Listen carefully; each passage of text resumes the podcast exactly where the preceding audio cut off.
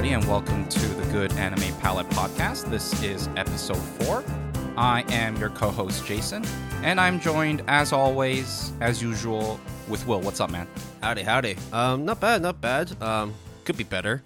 Um, I, I yeah. mean, we just we had to restart, didn't we? A little, Yeah. a little bit of inside baseball. we actually had to, you know, redo the recording because two minutes in, there was actually some, uh, some pipe works that were happening, uh, in our in our office. So, and yeah. it was shaking. It was literally shaking. the floorboards at the bottom were actually vibrating, and um, you could actually hear the recording through the headphones. So, um, we decided, you know what, let's just start, us over again. So, yeah, howdy, howdy doody. and here we are.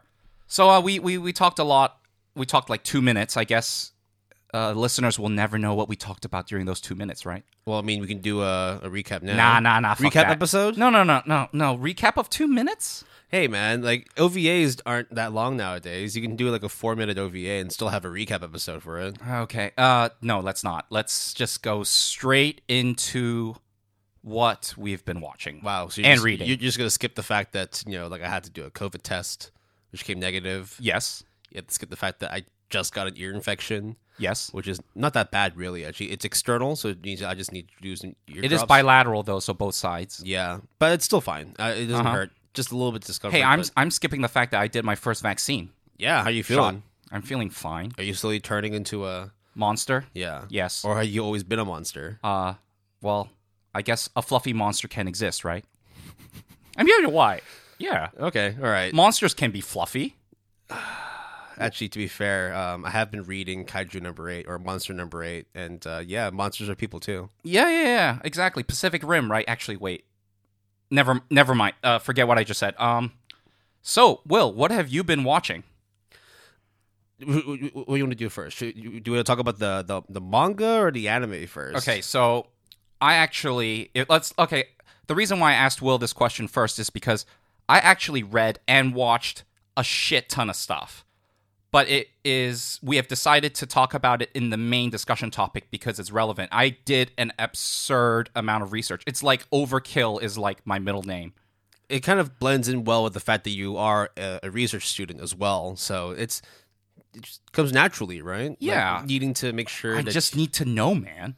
Knowledge is power. Knowledge is half the battle. yeah, you have an abstract, and then you base your research off of the abstract, and you go about getting your sources. No, no, no, it's the other way around. You write your abstract last. really. Yes. Have I been doing this all wrong the whole time? Yes, you have. Maybe That- this is maybe this. I mean, is that's why you're you're not a researcher, and I am a researcher student. Ma- yep. Yeah, so that's why that's why you're pursuing a master's of science. I only have a master of arts. So Uh, I'm not trying to throw shade on that. So, but sure, if One- you want to throw shade on one, yourself, one, one is obviously the master race, right?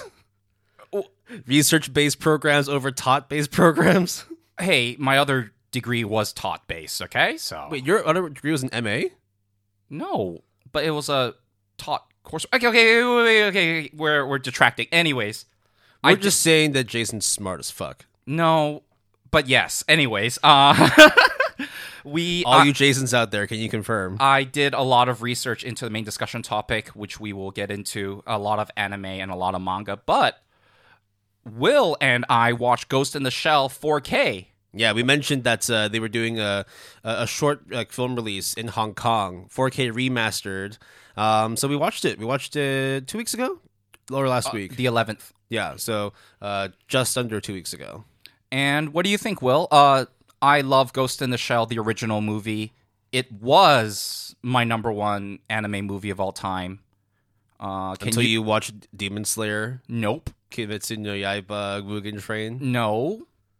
Do you? Can, can you actually legitimately guess which would be my number one movie? Your number. What's Currently? definitely, it's definitely not your name. No, I don't really think that movie is all that great. Uh, It was good, but it wasn't like Is it the is it the pancreas one? no. That's even I I liked. The, I want silent your, voice. Yes, it is a silent voice. Okay, The- all a silent voice dethroned Ghost in the Shell, but Ghost in the Shell was number one for like the longest time. What do you think, Will? My favorite anime movie of all time is Redline. If that says anything. Redline is amazing. Um, but if you're talking about specifically, Oh, uh, also, by the way, I'm assuming like Studio Ghibli movies are not. I mean, Studio Ghibli movies for me are also like high up there. Oh, those are not anime movies. Those are Ghibli movies. Uh, yeah, they're in their own category. There's a very specific category for any Ghibli movie. Well, actually, no, any uh, Miyazaki one, not the one done by his, his, his son. Unfortunately, he still has a lot to learn, according to Isn't it what? What's the last name? Miyazaki, right? yeah. Isn't the son also called Miyazaki? I'm just saying. Well, I mean, I mean, that's I why I said not the son. Hayao Miyazaki. Yeah, there, there you go. Okay. Right.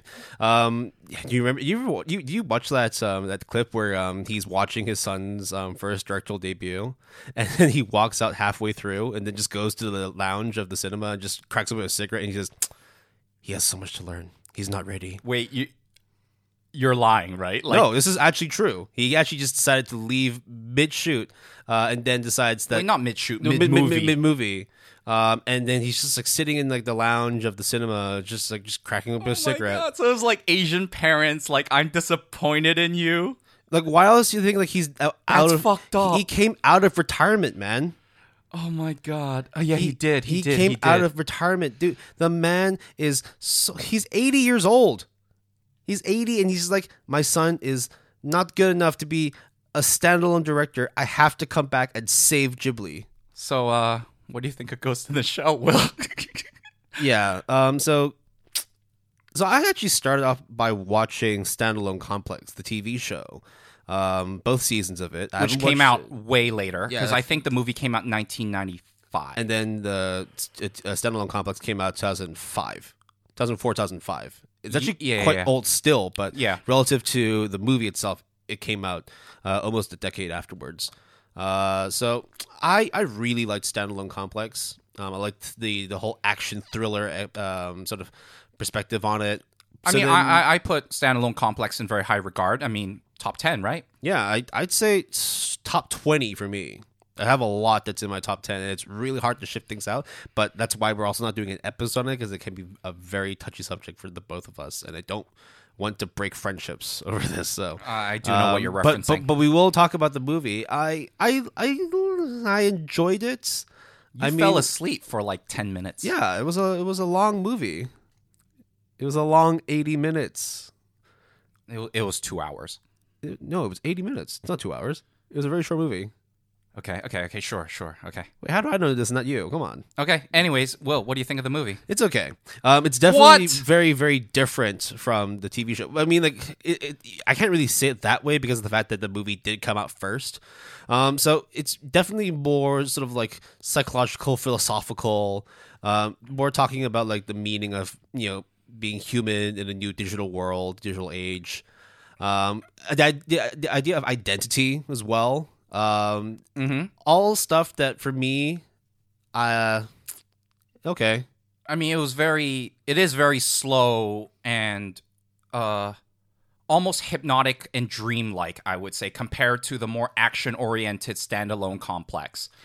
I mean, when you talked about how like, oh, this is very different from Standalone Complex, by the way, I'm like, yeah, sure, okay, whatever. It still Ghost in the Shell. No, um, really, it it, it is very different. It, it's still very much you know following the same characters. They don't change names.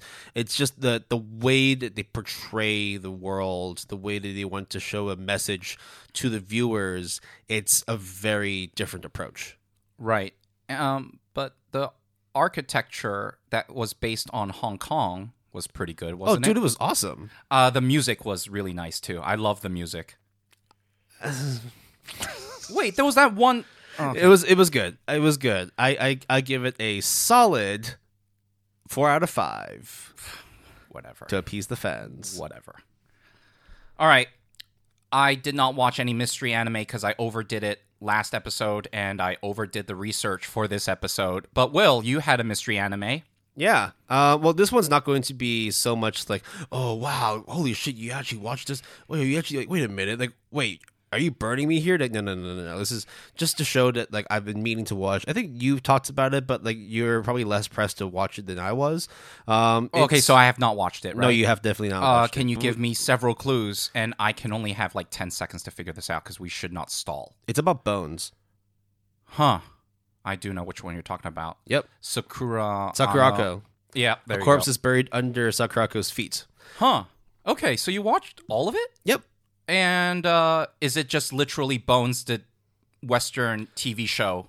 sort of. It follows a central character, you know, aptly named Sakurako, uh, who is you know, very much fascinated by bones. I forgot what the study of bones was, or you know, there is actually a, a technical term for it. But she goes around like with a partner. I forgot his name. Uh, the thing is, like some of the characters Very memorable, huh? not not necessarily memorable, but you know, it's very much focused on Sakurako and like, her way of seeing the world through her massive obsession By the way, bones. the study of bones is osteology because you know Oh. osteo is the prefix for bones, There you go. Cool. like osteoporosis. You know, so, so that's basically the premise of the show. She falls like she basically has this crazy, crazy addiction to you know finding and procuring and you know basically rebuilding bones. So whether it's like the bones of like a, a dinosaur, bones of a an animal, um, those are cool for her. But for her, the one she really, really likes is the bones of a human, and that of course then means that she, you know one way or another she gets tangled in with a couple of different um, criminal cases, you know, missing person cases.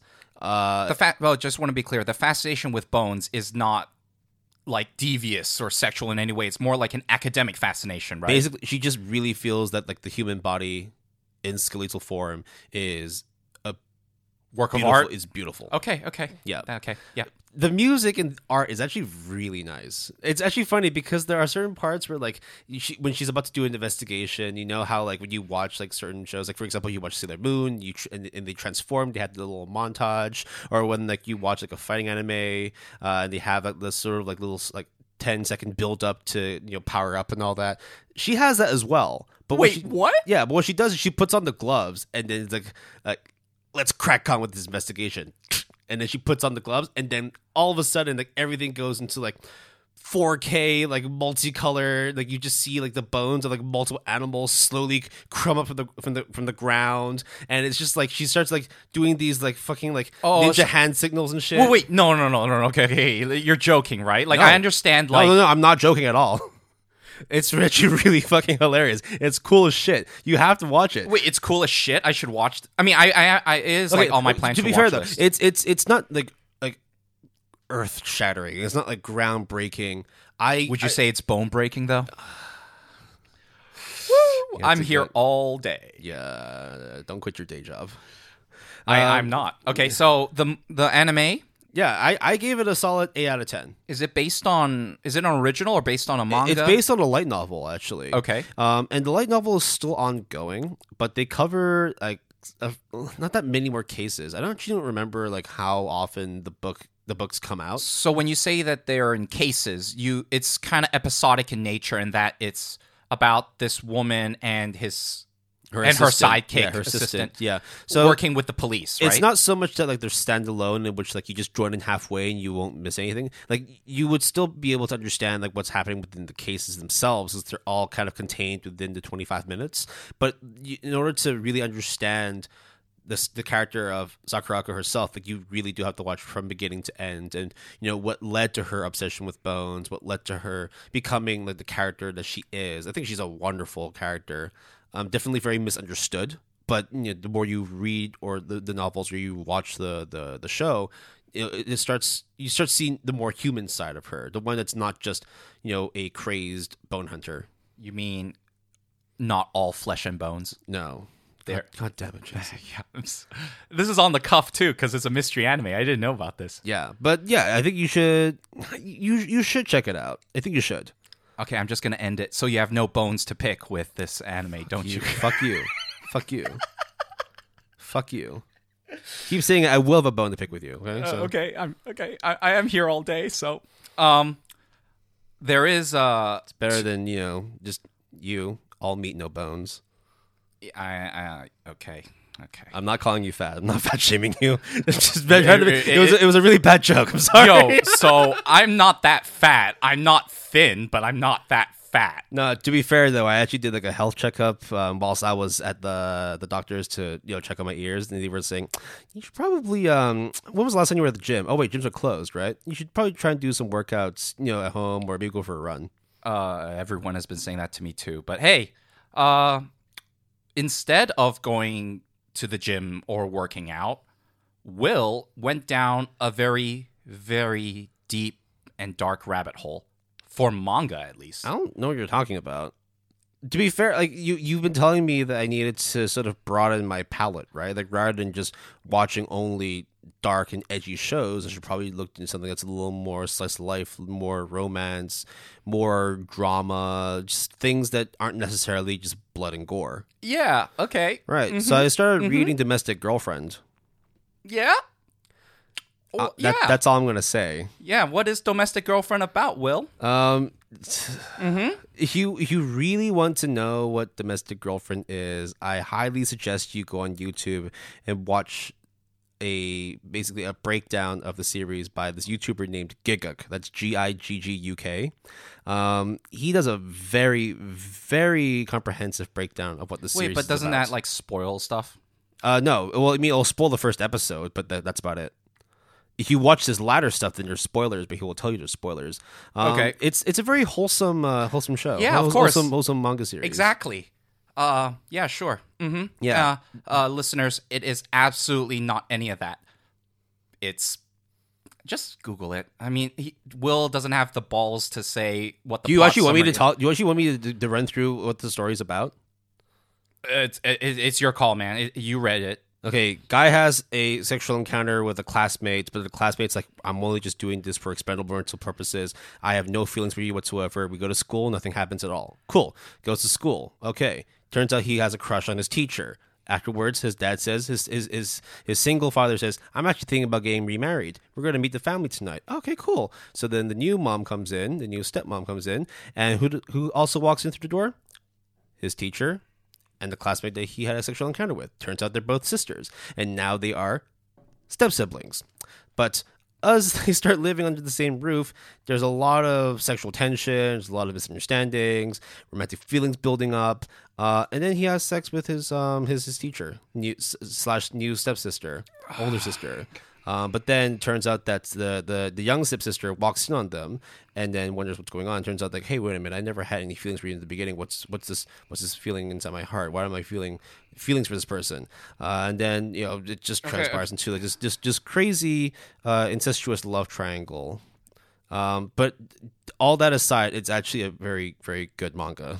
Uh, yeah. Okay. Mm-hmm. It- Yeah. it, it teaches you a lot about you know emotional growth, being an independent person, learning that you know dreams do come true. You stick to your wits, and you know have the determination to see things to the end.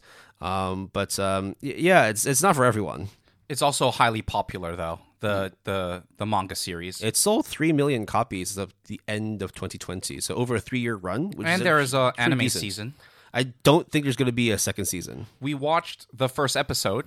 It was very. The, the opening was really good. I, like. actually, I, actually like this. Okay, themes aside, it's actually a very decent property. okay. I quite like it. I've read, I've read every single volume of the manga, all the way to the end. It was a fucking train wreck at times, a roller coaster at times, but a train wreck nonetheless. And I fucking loved every moment of it. What's the other train wreck that you've been reading, Will? Hey, dude, no, this is also very wholesome too. It talks about, you know, the human connection, what it means to be in love, what it means to actually express feelings from one to another. It's Scum's Wish. Yeah. Okay. Mm-hmm. Mm-hmm. So Scum's Wish is about oh man, are we we're really doing this, huh? Uh, look, you don't have to do it. okay, so imagine you have a crush on somebody, Yep. right? Mhm. And the the crush that you have is not available, or like they're not showing any apparent interest in you. Now, there's another person who also has a crush, same situation. Their crush is not reciprocating the same emotions, the same feelings back to them. So, what do you do? Yeah. Uh, you just give up and move on, right? Uh, no, Uh, uh, what do you do, Will? you date that person too. So, in other words, the two people who have not have their love reciprocated are then dating each other out of spite. In a way, yes, but it's also the fact that you know it's to cope with loneliness. And It's to cope with abandonment. It's to cope with the fact that they've been unwanted, but there's also another person that shares the same situation as them. So why not come together and wallow in misery together? and these two people also have a pact, right? Yeah. They have rules. It's like basically like, oh, if we ever show any emotion to each other, we break it off. If we ever have any progression with our crush, we break it off. If things ever get to a point where either one of us are uncomfortable, we break it off. So it's very wholesome. They set these ground rules so that no matter what, they're always in a, in a position where both of them are comfortable with the the rules they laid out. Right, and just because uh, these rules are laid out, they are going to follow it. Right, there's no drama, no nothing, because everything is laid out, clear, understanding, and you know. No, they break the rules in like the second volume. Yep, there you go. Yeah, I mean it's called Scum's Wish. Uh, yeah, Every exactly. single character is scum, but you also watch them grow, and it's you know very wholesome to see that you know they go from pieces of shit to lesser pieces of shit. But I, I loved every volume. It's really really good. I'm sorry, it's really fucking good. I did not expect Will to go down this route, but I guess it makes sense because if you like edgy stuff and drama filled stuff and just melodrama, these two series has it in spades. I mean, come on, man. Like, I don't want just vanilla romance. Uh, Vanilla Romance is pretty good. Give give me just like real like scum of the earth people. Like I want to see like the worst of. of It's like it's like edgy romance, isn't it? It, it's it's romance with it's, it's romance with a kick to it. That's what it is. Oh Jesus. Okay. Okay. So, uh, just so that we're clear, the two manga properties that Will read to completion is Domestic Girlfriend and Scum's Wish. If you really, Scum's Wish is on Netflix. oh yeah, oh yeah, they both have animes. Yeah. Scum's Wish is on Netflix. So I mean, for people here in Hong Kong, if you want to watch it, you're gonna have to find it elsewhere. You have to find it on Crunchyroll or Funimation for um uh, for Domestic Girlfriend. But if you are in Hong Kong, you want to go the routes of using VPNs or subscribing to Funimation or Crunchyroll, Scum's Wish is on Netflix. If you were like me though, just buy the manga. Okay, there we go. That's that's the end of that. Both are fantastic, by the way. Yep. I gave them both nine out of ten. Oh God, Jesus. Okay. Okay. I mean, I, I, there there are points where like I was actually on the verge of tears. It was it was really emotional at times. More domestic girlfriend than Scum's Wish. Scum's Wish is just more like, oh, cool. It's great to see that people actually show character development in this story. To be fair, though, when you start off as a piece of shit, like the only way is up. Uh, I, I, I, I'm speechless. Okay. Okay. All right. So, uh, let's move on to news. I don't know. Yeah, let's move on to news. Thank God. Thank God we're out of there, guys. We just need to get out of there. Find out in the next episode of the Good Pal- Anime Palette podcast, where we talk about and break down both Scum's Wish and Domestic Girlfriend. It is not happening. Okay, no, no, no, we won't do it. So, we are now in the news section, and we actually have quite a bit of news to uh, talk about. I think the. Well, what do you want to break down first, Will? Well, uh, one I do want to talk about very, very quickly. Um, I guess it's probably because it's part of like the seasonal anime uh, that I've been watching. Um, Jason's already really caught up with it anyway. Um, so Attack on Titan usually comes out uh, once a week, uh, either on like Sunday, Mondays through you know regular TV syndication wherever you are in the world, and then on like midweek, like Wednesday, Thursday on Netflix, which is where I usually watch it. So you know, I was like you know catching up on a few other shows, and then you know Thursday rolled through. It's like okay, cool, it's Attack on Titan time. I'm gonna go watch it. Why is there no new episode? I looked everywhere.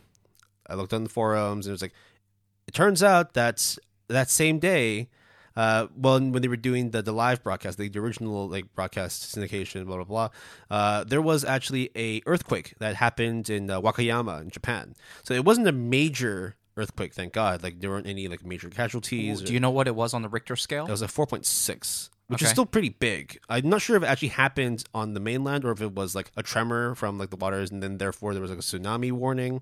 Um, but luckily there hasn't been any issues. Um, so whoever is out in Wakayama or anywhere in the surrounding areas of Japan, um, hopefully you're safe and nothing's happened. Um, but yeah. Uh, apparently, like they were showing the episode, and then midway they actually had to cancel the broadcast because then there was like a live, uh, urgent news break, um, and there and therefore that's why they just decided to scrap the rest of the episode.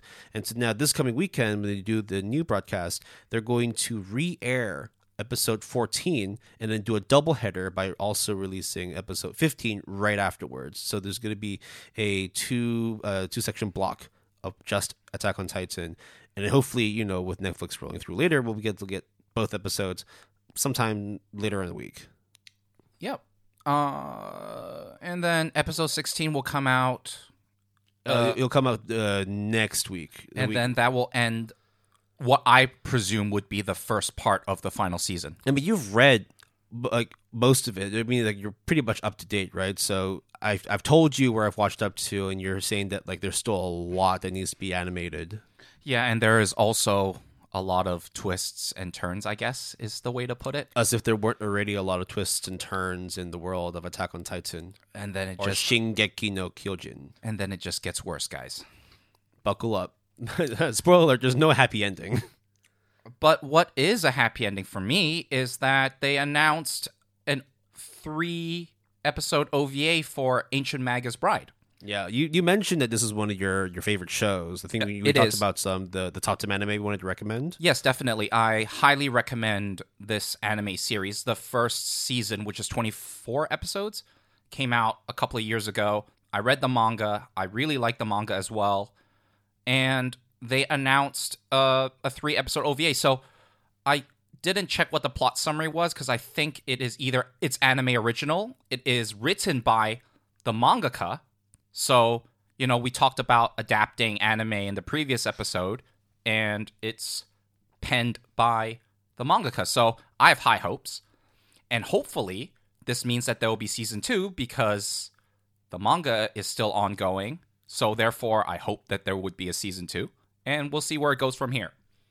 Yeah, I haven't watched any of Ancient Magus' Bride, but I mean, since you put it on your top 10 list, I should probably get round to watching it at some point. When When's the OV coming out again? Uh, I think it comes out later this year. Okay. Right, right, right, right. Either that or beginning of 2022. I don't know if they announced a release date. I'll double check on that later. Okay, cool. All right. Well, then another announcement that came out, not really an announcement, but more like a preview. Um, there was a, a show that was supposed to come out, I think the previous season or sometime during 2020. Um, the show, which is called uh, To Your Eternity. Um, so I don't really know all that much about it, but the trailer looked cool, the artwork looked decent, and I was ready to watch it. And then the delay came out. and was like, okay, fine, we'll just wait. I mean, COVID like basically slammed everything, so the only thing we could do was wait anyway. Uh, to Your Eternity is based on a manga series, and I bought the manga, some of it, and I have not read it. I heard lots of good things. The the rating and I guess the score on uh, Mal, my anime list, is really good, really high. So I have high hopes for this, and the anime is definitely premiering in April, and uh, the opening is sung by. Yours truly, I mean, no, my truly. I- okay, I've- it, it's it's sung by a woman named Utada Hikaru. I love Utada. Yeah, uh, I have very fond memories of her music, so it's kind of brings us back to well, well, Well, it brings it back. Brings me back to my Kingdom Heart days. If Like- anybody out here is a Kingdom Hearts fan, th- it's a video game. yeah, that that that's it for me. I mean, she sang the opening. She she sang the main song for the first one as well as the third one that came out three years ago. I love her. Back in the heyday, she was probably one of the most prolific uh, J-pop singers at the time. I guess with um, uh, uh, like a bunch of other people, but she is definitely up there. She's also fluent in English, and when I mean by fluent, I don't mean like, oh, she just somehow knows how to speak decent English. She went to Columbia. I think she was born and raised in the U.S., right? Or that she spent time between New York and and, and Japan. She has English albums, which are not as good as like her Japanese sung albums, but if anything, as, as reference, you know, like b- me being a, a massive Kingdom Hearts fan, like the, when she sang the, the songs for both Kingdom Hearts one, I don't know if she had much for two. I didn't really remember much about two, but when she did the songs for Kingdom Hearts one and three, she sang both the Japanese version as well as the English version. So very Yeah, well and- versed, and- very and- linguistic. Yep, very uh, fluent. So she is singing the opening song for the anime To Your Eternity, and um, it is just another reason to be hyped about watching To Your Eternity in April. And our our our our, our spring 2021 to watch list is fucking stacked. I have 14 shows that I plan to watch. Now, am I going to watch all 14? In the beginning, yes. I'm probably not that far off yours. I'm probably like around maybe like nine, maybe ten. And we will talk about what we will watch for you know the the new season as we progress throughout the the next couple of episodes because we're just gonna we might as well talk about it when we watch all these new shows, right? Yeah, by the time the next uh, main episode comes out, the new seasonal stuff will either be airing or about to air. So at least then, you know, we'll be able to, to watch it and give you like a, a quick preview of what to expect, what to watch, what to drop, or what to just wait on. And uh, yeah, so we got looking forward to that. Another uh, announcement that I'm looking forward to a lot is uh, anime that is premiering soon. Actually, I actually don't remember. Is it 2021? Yeah, I think so. And it is Mieruko-chan, which is a horror comedy. Believe it or not, it's actually accurate, and it's based off of a manga. And they just announced that there would be an anime premiering end of this year. Yeah, I think so. End of this year. Yeah, and that one I'm excited about because I'm, I'm just as perplexed as you, right? Like, why would anybody want to put horror and comedy together? It's, it's like, is it like a scary movie kind of situation? Absolutely not. Right, like because that's because that was just more comedy than horror. So, uh, the there's two volumes of the English translated manga out. I think in Japan there's up to volume four or five. So there's plenty. There's enough material because at first I was like two volumes, at least in the English version, there is no there's no way you can fit a whole season in there. But uh turns out that they probably have enough content. What is the anime about? It's about this girl who is Mieruko-chan. And I think it's a play off of uh oh god, I forgot what it was, but it's like Mire, which is like to look and, and like her name and like to look. Oh my god, I need to double check that basically it's like a portmanteau. It's like a play on words as a pun. Anyways, this girl can see ghosts.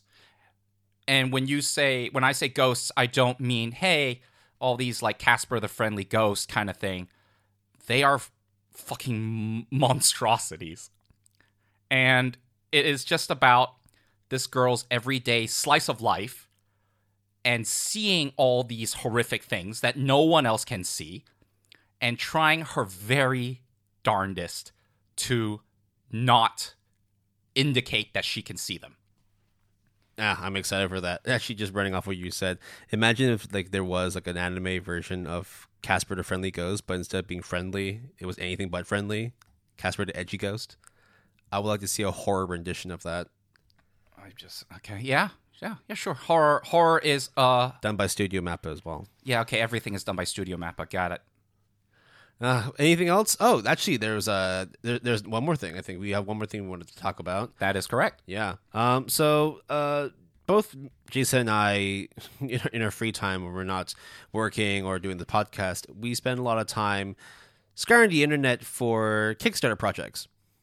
Now, what is Kickstarter? It's a platform in which uh, a lot of collaborators, producers would showcase products that they want to roll out. But, you know, of course, they want to use community based funding uh, to be able to secure the amount of equity needed to be able to roll out products, but at a lower price, or to be able to give more perks uh, to the people who back their projects. So it, you know, it can range anything from like household items, uh, board games, uh, video productions. Uh, and speaking of video productions, uh, there was one that actually caught our eye. Um, so this property, I'm not as familiar to it as Jason is, but I have been meaning to to read up on it. Uh, the manga series itself in English is called, uh, excuse me, it's called uh, The Girl from the Other Side. Uh, and recently, Wit Studio, uh, who are known for you know doing the first three seasons of Attack on Titan, Kabaneri, uh, The Great Pretender, they have launched a Kickstarter campaign to push for the anime adaptation for The Girl from the Other Side. And uh, it, it's done very well so far. The fact that it's a it's a very long Kickstarter campaign, but they've already they met their goal within the first day. Yeah, and there is, I guess, a ten minute, I guess OVA ONA that uh, got released a while ago. I think two thousand summer of two thousand and nineteen and it had great reception and i think it premiered in certain film festivals it was only 10 minutes uh, no voice acting but it was really good uh, it people should expect great No, things no voice acting. Kind of sounds like Paparia. Well, I mean, obviously it's very different in style, but like using like visual and music cues to, to to create ambience as opposed to using voice, right? Yeah, it's pretty cool. Uh, I have to say that uh, I read two volumes of the manga. There is ten volumes out, with the eleventh vol. Is it nine or ten volumes? I need to double check. But the final volume, uh, volume eleven, is coming out at least in Japan uh, in April, early April, and uh, the art style and what it's about. I won't.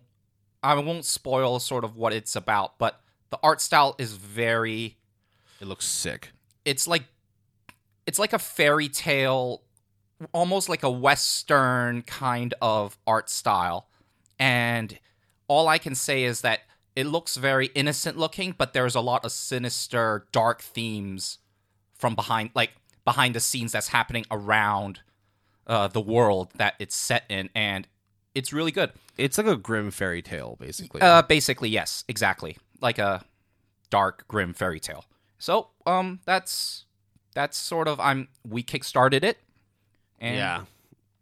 we, we we definitely kickstarted it. I'm I'm so excited to watch this, just because of the fact that I can't get enough of um, Wit Studios productions. we have to wait till winter 2022 though. So, hey, I mean, if anything, it's like we're supporting the anime industry. We're supporting a studio that we both like. We're supporting a property that I like a lot, and uh, we're making things happen. It was great. Yeah, we know like it can be tough uh, to get productions done if it's not done through like a major corporation or there isn't enough like major fanfare. Then what what, you, what else do you do? You have to reach out to your community, and thank thank God that the anime community is a strong one. I mean, know, also you could use the uh, the the Kickstarter crowdfunding uh, resource as a way to indicate to other investors that hey, this property, this project is worth investing money into. Would you like to sink more money into that? I mean, Studio Trigger did Little Witch Academia through Kickstarter, and they now have a full fledged show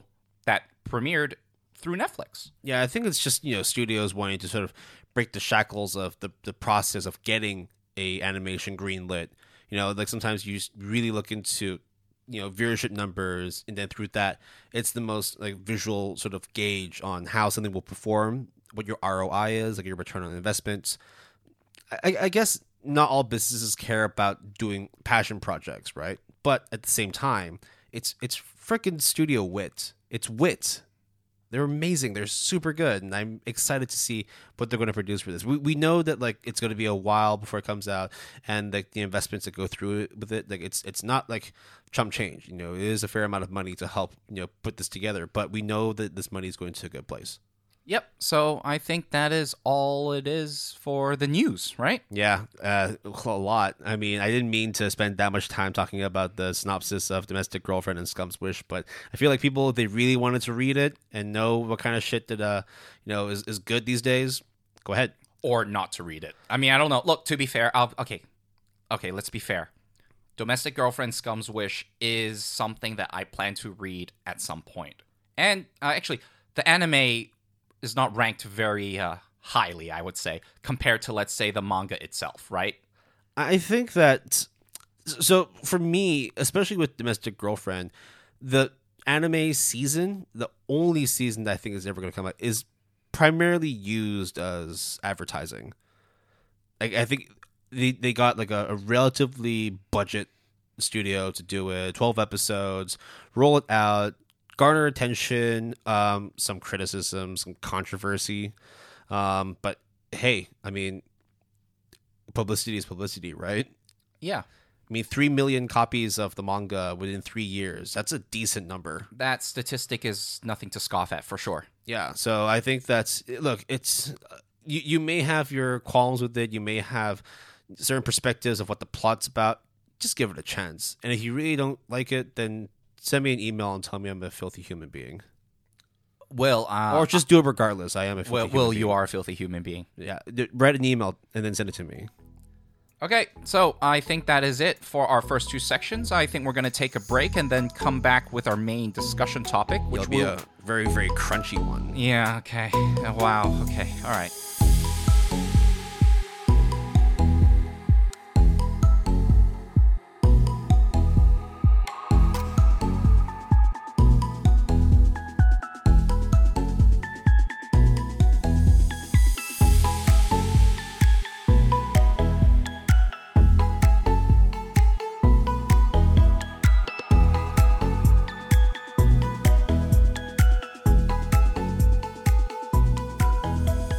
Y'all stay hydrated. Hope y'all had a nice little break. Uh, and we're back with the second half of today's episode of the Good Anime Palette podcast. Uh, we're still here with me, Will, as well as Jason. Hi. Yep. So um, after a you know a crazy turn of events when it came to the anime and manga reveal of, of you know basically what I've been reading and watching. I'm sorry I had to put you through that, uh, Jason. Oh no, no, it's fine. Uh, I have to reiterate that I am not going to let Will suffer on his own because uh, domestic girlfriend and Scum's wish was something that I do want to tackle at some point. So it's not like I throw shade at you, you know, just to spite you. It's just more like fun banter. But I will probably, based on your recommendation, probably read up on it sooner rather than later. Man, you're a real bro. Yeah, you're a brother, man. Yeah. Not blood related though. No, oh Jesus! Oh God! I mean, it's not like we're screwing each other, right? No. Jesus. okay. All jokes aside, like really, check out Domestic Girlfriend. Check out Scum's Wish is not in the same vein. It's just it's it's it's also It's just more depravity. yeah, it's, it's actually quite depressing. But you know, there's you know things that you can look into it, and it does make you feel better. It does make you feel better in the end. Right. So, okay. So, uh, our main discussion topic today is about a particular company. It is Crunchyroll. Isn't that a kind of sushi? Yes, it is. No, it's like maki something. Oh wait, yeah, it's a it's a crunch roll, right? Where you have like, the okay. tempura flakes on Yeah, top yeah, with like the okay, okay. deep fried shrimp inside. Okay. So, you've They might be called a dragon roll actually. ye- or like a spider roll. Spiders with um, deep fried soft shell crab. Okay. Um, crunchy roll. you have heard Will and I mention it since the inception of this podcast, since episode zero. And I'm sure many of you would have either heard of it, Crunchyroll, or use it. Crunchyroll, obviously, being one of the leading streaming anime platforms all around the world. And our topic today is not only talking about the history and certain events that actually are very relevant in this day and age for the anime manga industry, but also talking about the Crunchyroll originals, which are similar to like the Netflix originals animes. Whether or not they're of the same quality is something that we will get into. Yeah, so we've especially spent quite a bit of time over the past uh, few weeks uh, catching up on you know some Crunchyroll shows, uh, the manga, or at least you know specifically the source material um, that it originated from. You know, just to sort of see you know what shows that this uh, this the streaming platform has specifically been producing. You know, we're not talking about like shows that you know have been produced by different studio, but then licensed by Crunchyroll. No, no, no, we're not. We're not talking about that. Stuff. Oh no, uh, there is that too. There's that too, but like specifically in terms of like the stuff we've been watching, like Right. specifically, So, Um, um, yeah, we, we watched a lot of shit. um earlier I said that we would mention what I have been watching and reading specifically because for this segment of the main discussion topic about Crunchyroll, I kind of I mean I watch a lot of anime and read a lot of manga on a weekly basis and because Overkill is my middle name, I went crazy on the research. So, It's a whole page in the docket in terms of how much Jason has read and watched since the last recording, or at least in in combination of what he's been reading and watching. so should I just it. lay down the stats in Uh, terms of like what I consumed in Just- preparation just, for just this? lay it out. You can you can give us like a, a short synopsis if you feel necessary, but just hit us with the numbers. Okay, so I for anime I watched five episodes of In/Spectre. I watched eleven episodes of Fly Me to the Moon. I was one episode away from finishing it, and I was gonna watch it before we like before we came to the recording studio, but I couldn't do it in time. Uh, I watched So I'm a Spider. So what? Two episodes of that. I watched one episode of Doctor Ramune. I watched the Noblesse Awakening, ONA, which was like the prequel to the TV series, and I watched three episodes of the Noblesse season one, and then manga.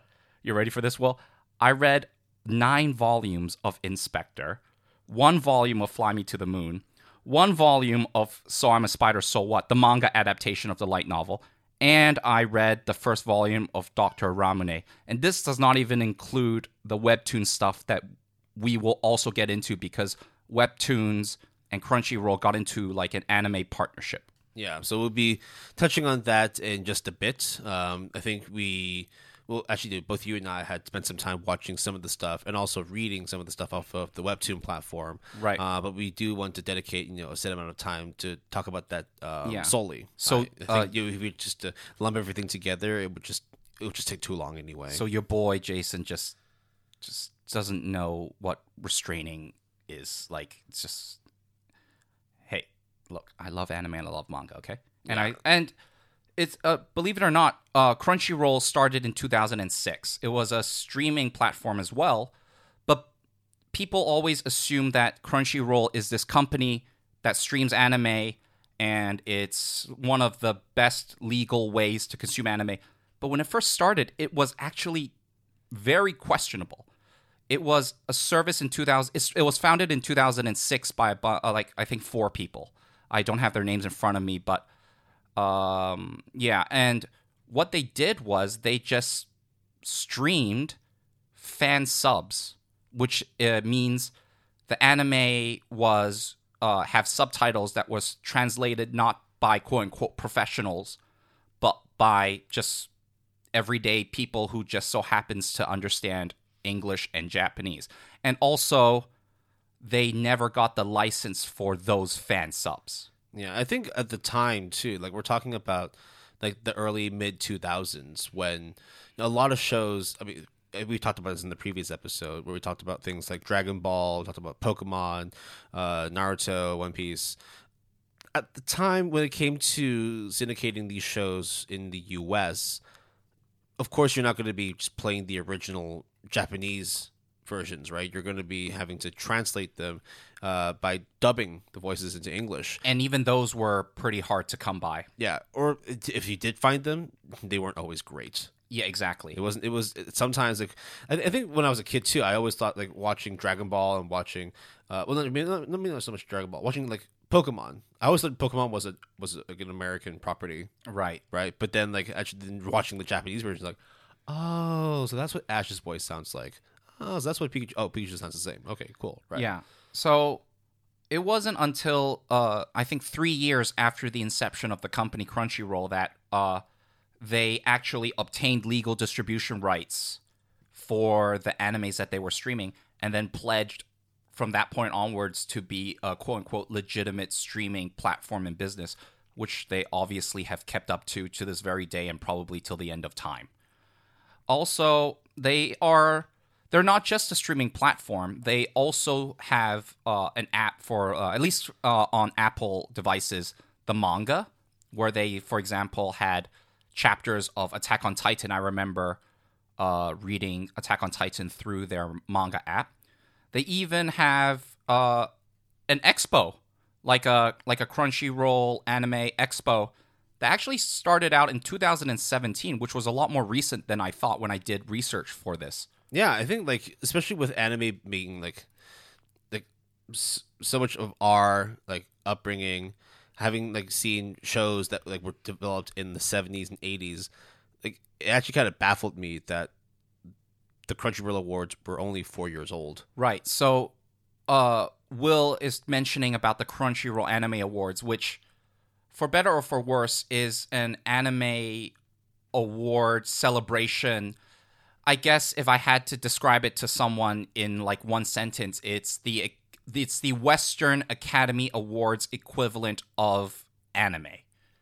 Even though I don't think that description is necessarily accurate. Not to mention that sometimes when they do like the awards as well, like I feel like sometimes the nominations they have aren't always great. they have like they have your typical like anime of the year and certain categories but then they also have like best girl best boy best couple best kiss and things like that and it's most of those kind of things are like quite subjective. To be fair, though, like the awards like platform itself, it, there is going to be some subjectivity to it. But I, I remember that one year with Yuri on Ice the uh the ice skating um boy love anime series when they made it so that it was best boy and best girl as the the, the couple and then best kiss was them everyone not everyone but a lot of i guess backlash was it's like it was to be expected, right? I think it was just poorly handled. uh, yeah, it's poorly handled. And then, so then the anime awards, they're a thing. And just to give an indication of how big um, Crunchyroll is, they by 2017, so 11 years, they reached 1 million paid subscribers. So think of it like Netflix. And then in 2020, that number reached to 3 million. So within a span of three years, they increased their paid subscribers by 2 million. And net, people always compare it to Netflix, and I guess in that sense, but it's just like Crunchyroll is just anime. Exactly. Like Netflix, you'll have shows from pretty much depending on your region, right? Shows from almost every country. Like you can access, you know, Indian shows, Korean shows, Hong Kong shows, Chinese shows, Taiwanese shows, along with all the the Western developed properties. And then there's also a section for anime. So it's I understand your your your point here too, where you just cannot compare the two because one is literally everything and the other one is just anime.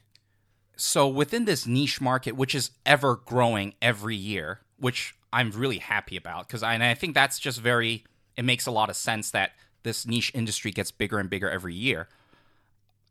3 million subscribers paid subscribers is insane to me. And you have to also remember too that this is a, a platform that was first and foremost developed within North America, and the service that they have is primarily promoted to try and engage a more Western audience, right? So that's why Crunchyroll doesn't really exist in Japan, yes right? Like, uh, or even in hong kong actually yeah, it, it- Hong Kong's uh, catalog for Crunchyroll is like one tenth of what you would get in the U.S. and Canada, and it makes sense because of the fact that like we've had exposure to anime way before they had it in the U.S., which is why like you know Hong Kong we've had Animax in Japan, like where manga and anime are from. They have like Aniterra, I think one of the other platforms. They have uh, Nico Nico, which is another uh, free streaming platform. Not to mention like if you just you know turn on like your TV box, you could just record shows that are publicly broadcasted at night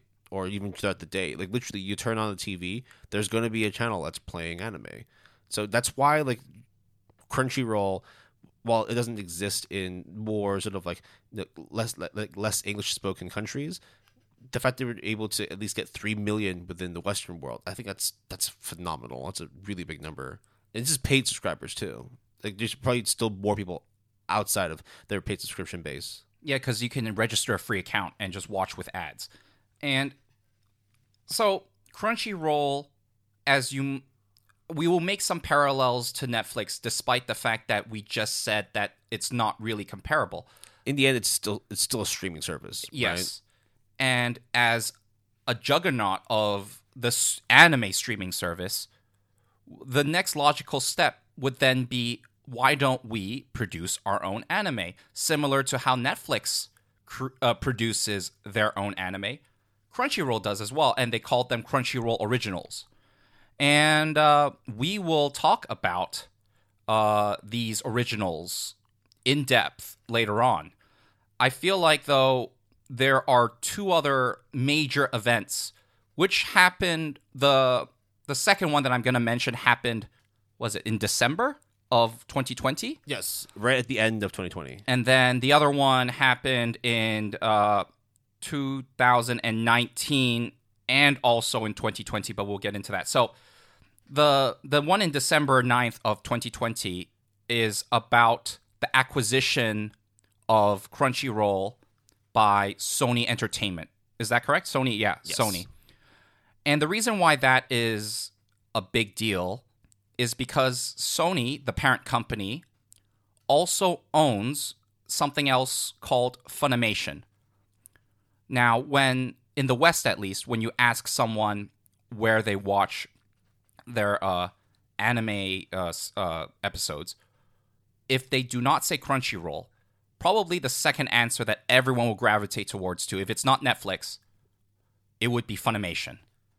You know what's actually really funny? Um, so I was using my Switch the other day, and I was actually able to download the Funimation app on my Switch, despite being in Hong Kong. Yeah, it was really weird. I, I say that's weird because the fact that Funimation you can't access it in Hong Kong. I mean, you could access it with a VPN, but yes, that is generally correct. Yeah, it's widely like used in again English speaking countries. You can use it in, in in the U.S., in Canada, in the UK, Australia, Australia as well, um, but not Hong Kong. So, what this acquisition means is that Sony now owns both Crunchyroll and Funimation. So, then the thing that I want to say before we talk about the consequences and ramifications of that is how much Sony paid for uh, Crunchyroll. It wasn't in the millions. You got to add like an extra like three zeros to that, man. It was $1.175 billion just for Crunchyroll. It is a big number, but you also have to think about the fact that AT and T, which is you know the parent company of uh, Funimation, No, no, no, no, no. Funimation, of of Crunchyroll, um, because it was like a sort of like um, a partnership between AT and T and Warner Media. AT and T had is actually holding on to a lot of debt. They were talking billions of dollars of debt, so they needed to clean up a few things. Uh, and if it meant that they had to give up their one of the biggest anime streaming platforms to get over one billion dollars out of it, I, I'd say that was a no brainer for them. And not only that, but to that number, that price tag of essentially $1.1 billion just emphasizes how important and valuable Crunchyroll is. I think we, I mean, like we're really starting. We've we've known for a while, right? With Crunchyroll, Netflix, uh, even to some extent, like Amazon, uh, Amazon Prime, and uh, and and and Hulu, that anime is pretty much like at the front of a, a streaming war. I- I'll be yes, I'll be very honest. Before Netflix got into the anime game, I would say less than five years ago, I would say it was always just Crunchyroll. Funimation was very well known for getting certain rights here and there, but they're also well known for their dubbing, which Crunchyroll almost never does. So Funimation kind of carved out its niche of being the English dubbing platform for anime, whereas everyone, including myself at the time, would say Crunchyroll is the premium and possibly basically the only anime streaming platform.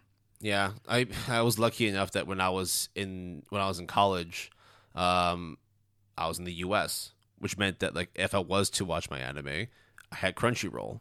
Yeah, I had Netflix too, but like you said, right, the Netflix anime catalog didn't start booming until like the late 2010s. Exactly. So yeah, I also had a lot of uh, positive experience from using Crunchyroll both in the U.S. and in Australia. So yeah, we could say stuff about like you know how sometimes maybe the subtitles can be a little bit better, but you can say the same thing about Netflix too. So I don't really want to harp too much on that.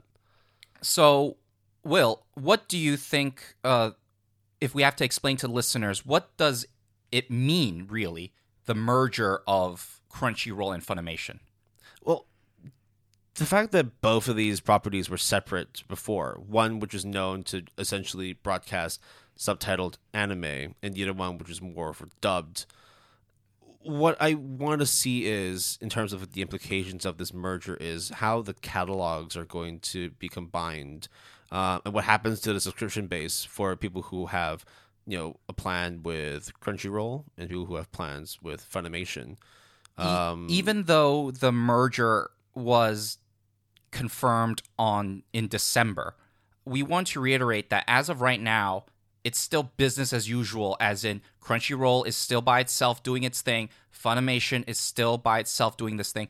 And I think because of the way that acquisitions of companies work, it actually will take some time before everything gets finalized, or and or we would see any implications for the users. We won't see it right away. We'll see it maybe. I mean, I don't know anything about this, but let's just say eight to uh, six to twelve months. I mean, what what you should also look into is the fact that like this merger. I, I hate to say it, it's not for the fans. They the, the fans are not necessarily in a way like yes, like it's because of the fact that you know we subscribe to these platforms, therefore we are paying for these platforms. But I think for them, it's still very much like money comes first, which means that they're going to be doing a lot of back office work. They're going to be doing a lot of clearing of specific sort of like, like out of business um, properties, uh, out of business departments within um, each company, uh, finding where the giant revenue generators are, uh, and figuring out ways to essentially increase the amounts of licensing and broadcasting rights uh, for their um, for, for, for the services. Like streaming right now is, is is paramount. Like there's there's nothing you can do in TV if you're not streaming. And I think uh, the licensing or the rights, distribution rights, or the rights to stream is in a way, it sounds on uh, initially like, oh, it's great because basically the biggest platform for anime streaming and one of the biggest anime platforms for anime streaming is merging together as one. Isn't that great? Oh, their catalog, they have different catalogs and they were separate before, even though they had a deal, I think, in 2017 to sort of have a partnership. I think that broke off and then a year, I think they broke off in 2019 to not have that deal. And then in 2020, they got, uh, Crunchyroll got bought anyways. So people were thinking, like, oh, they merged their catalogs, they merged their users. Uh, so then uh, the users will have more access to more shows, right? Uh, I guess in principle you could say that that is accurate, even though we have not seen any indication of that. But I think the more, I guess, back end, back behind the scenes thing that actually causes a lot of concern to me, at least, is the licensing rights. Because at this point, if Funimation and Crunchyroll, for all intents and purposes, are already going to be one big company, there is a lot less competition to get rights to do certain things.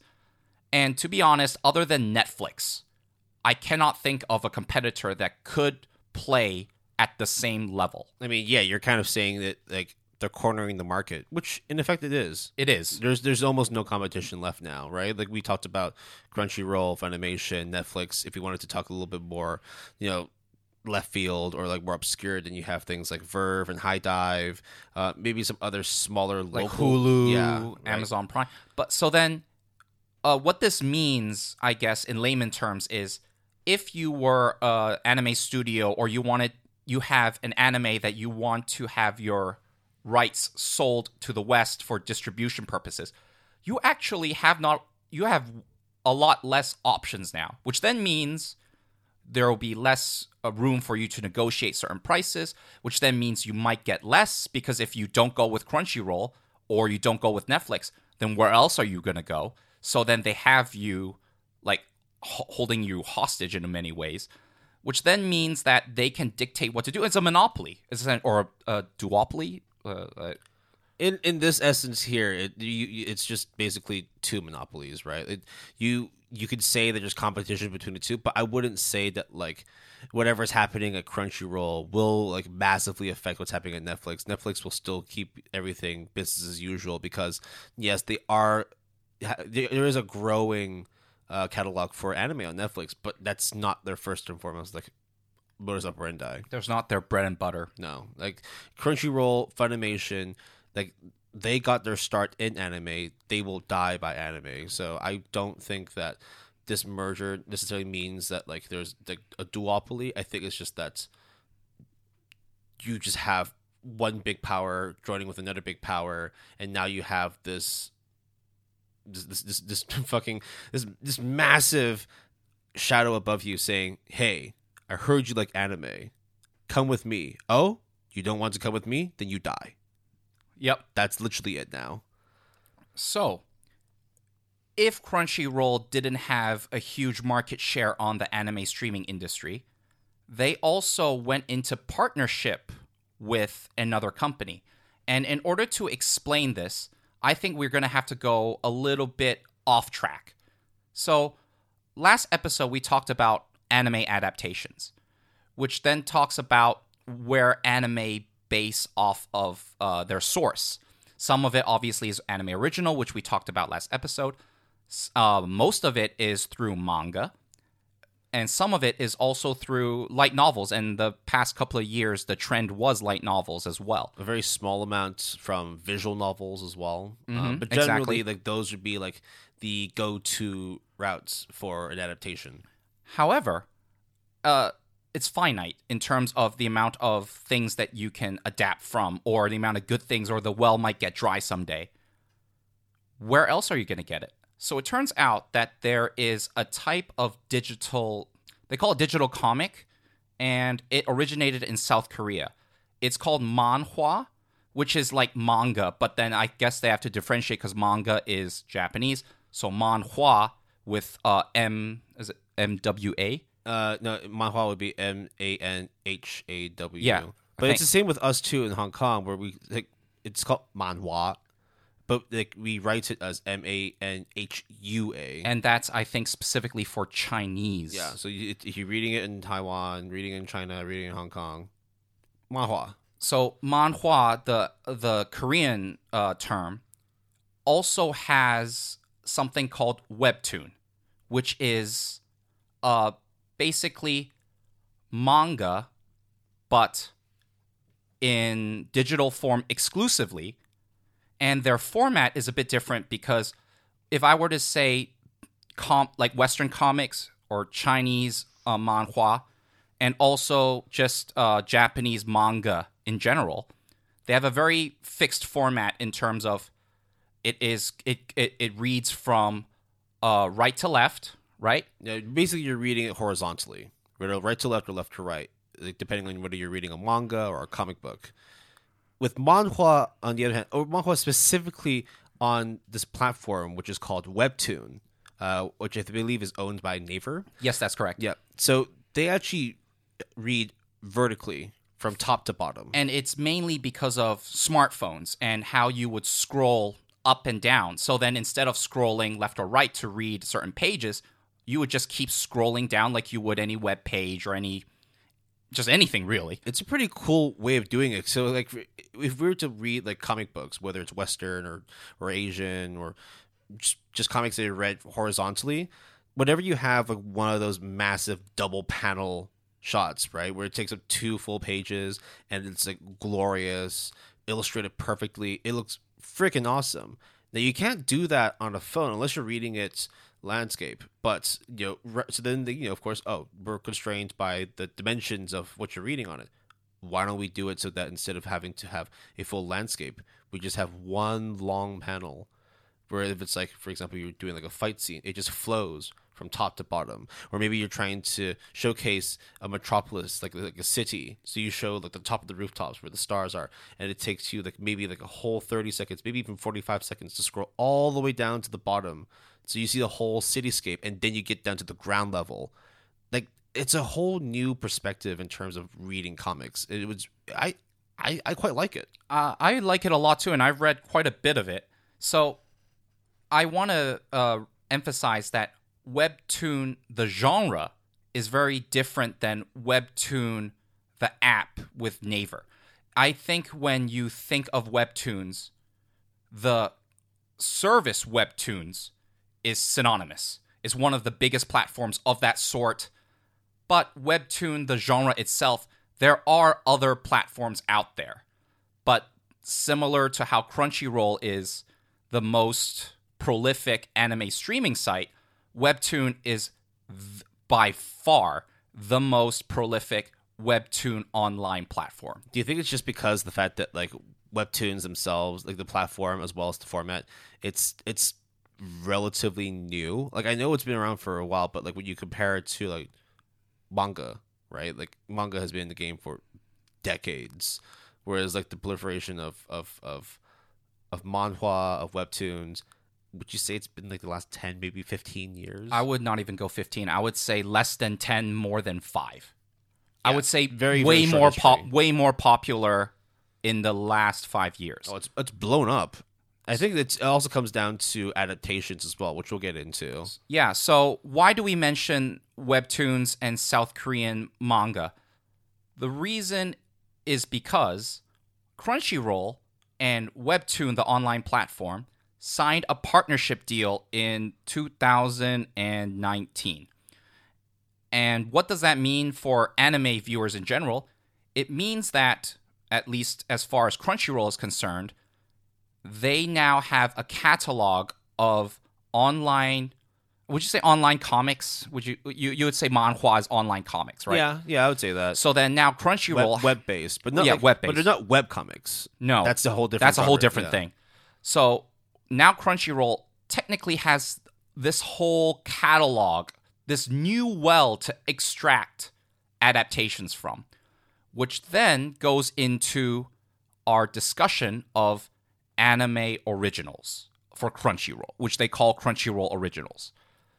Because, as Will alluded to a little, like just moments ago, the I would say this year, right? This year, 20, no, no, sorry, last year, 2020, mm-hmm.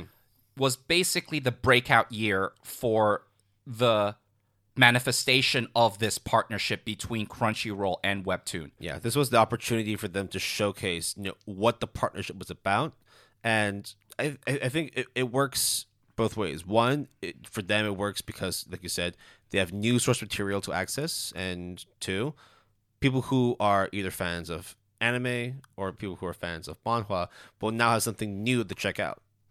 I think that when it came to animation, right? Like I don't think there's really that many Korea exclusive animations. Maybe like on smaller scales or stuff that's like kept locally. Like I know there's quite a few like animation studios in Korea, but a lot of them actually outsource their work.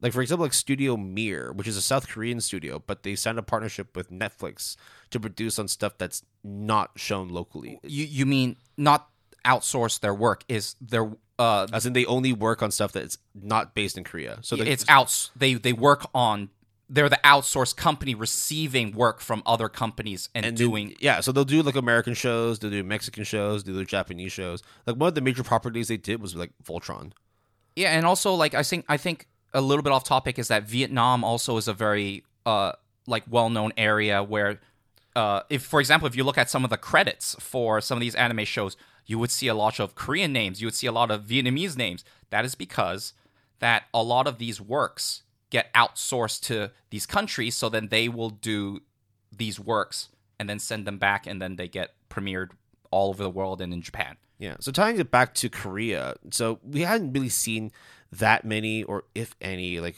internationally streamed or or syndicated uh animations and i think a lot of it comes down to you know in the, the early 2000s uh actually in the past 10 20 years where korean dramas korean shows like live action shows started adapting manhwas. Like there's a lot of stuff that's on like the webtoon platform that have gone on to get adaptations, but in live action form.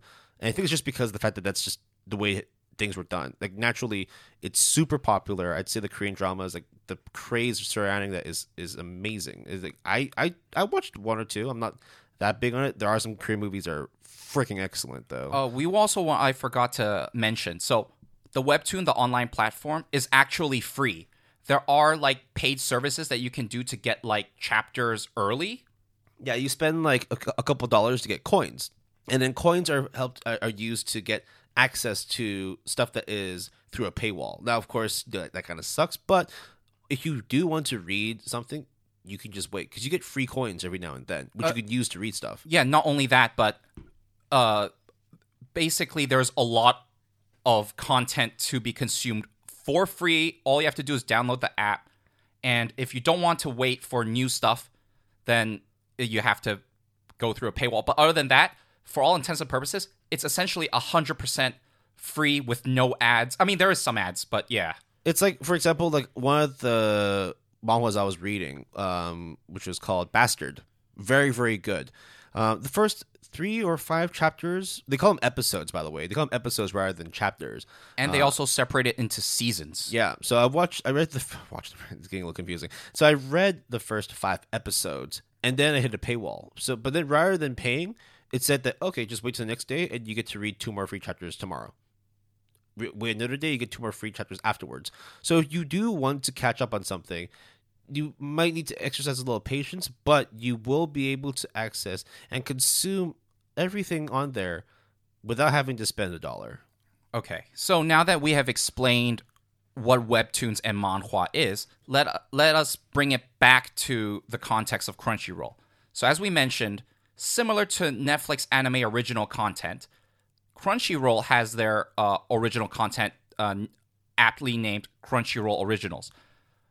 Will and I have seen, well, I at least have seen almost all of them to a certain degree, and for some of them have read their respective adaptations as well. You're you're a braver man than me. I've kind of just stayed away from it. I think just upon like initial viewing, when I don't really know much about a property, like I tend to gravitate to MyAnimeList and just looking at the ratings. It doesn't look pretty, Okay, but so some of the stuff look very promising. So I will now name, I'll just name drop in succession a bunch of properties. And then I think what You're, Will gonna, you're gonna do it again. You're gonna talk about how you read nine volumes of In/Spectre and watched five episodes of In/Spectre. no, no, no, no, no, I'm not going to do it like that. I've already done that. I've it's it's all good. But we will probably get into a little bit of each. So then if you're interested, you can check out the anime itself and also know what we think about it. So, I think in order of I think in order of run date, you get In/Spectre, you which is based off of a Japanese novel. You get Tower of God, which is a webtoon based off of a webtoon. You have The God of High School, which is an adaptation of another webtoon done by Mappa, your boy Mappa, right? I freaking love Mappa, but uh, I have other thoughts about God of High School. Right. Um, you have an anime original work called Gibiate. You have a Japanese manga adaptation uh, called Fly Me to the Moon or Tonikawa. You have the third uh, webtoon adaptation called Noblesse. You then have a light novel adaptation called uh, So I'm a Spider, So What, which is airing this season.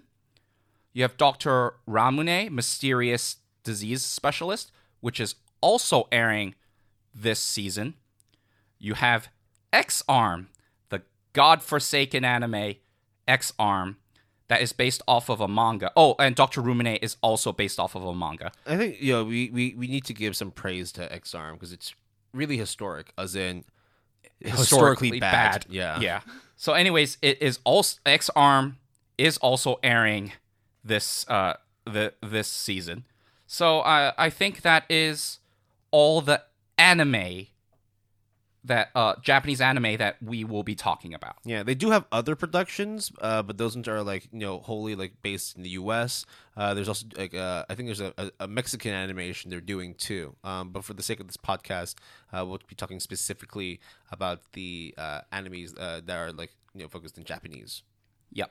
So we actually looked at the ratings, the rank, and the popularity through MyAnimeList for all the animes I just mentioned. Before we go into that, do you want to talk about how we feel about the shows and then compare like? Oh, okay, yeah, yeah, sure, sure, sure. Which one do you want to tackle first? So I'll start off with the one that I personally like the most. I feel like it, it could be a top or maybe like a top two for you because I know that there's another show that you quite liked from the Crunchyroll anime slate, um, Tower of God, Right. uh, Tower of Kevin Penkin. Uh, yes. If you don't know, Kevin Penkin is a young Australian music composer who has done wonderful work. Like I mean, as much as we talk shit about Made, Made in Abyss. yeah, he actually you know did fantastic work on it. Um, The soundtrack for is so yeah, good. the soundtrack for Tower of God is godly. It- it's funny, huh? Yeah, I see what you did there. yeah, but it's so good. And, Uh, it- but t- taking like aside from the music as well, as well, like I I think the animation quality is very decent. It's it's beautifully done. The the the fight scenes are very smooth, kinetic, um, and you definitely feel that a lot of time was spent in terms of putting together the show. Now, I, I know that there are some rumblings within like the the manhwa world, within the webtoon world about the pacing of the show. I think it's just the fact that they were given only 13 episodes to run through. I think however many chapters, like well, almost hundred chapters of of the Episodes. yeah episodes Webtoon episodes. yeah, uh, basically chapters, but for the sake of webtoons, we'll call it episodes. So to fit in 100 episodes, webtoon episodes into 13 anime episodes, you could tell it was rushed. You could tell that a lot of things were cut out. And I actually read a couple. Of, I read up to the part where I, I we watched up to for the anime. and it took really fucking long to get to that stage because Mm. there was so much backstory, there was so much character development that was just omitted from the webtoon. But No, no, you, You- mean omitted from the anime. no, as in the from the webtoon, they omitted it and then like just ran like a condensed version of the anime. So they Okay, omitted yeah, yeah. shit from it, and then afterwards, like you kind of got lost at times, but then they bring you back in. And I think it's just because of the fact that the story of Tower of God is a pretty good one. Therefore, like you never really felt like you're too lost.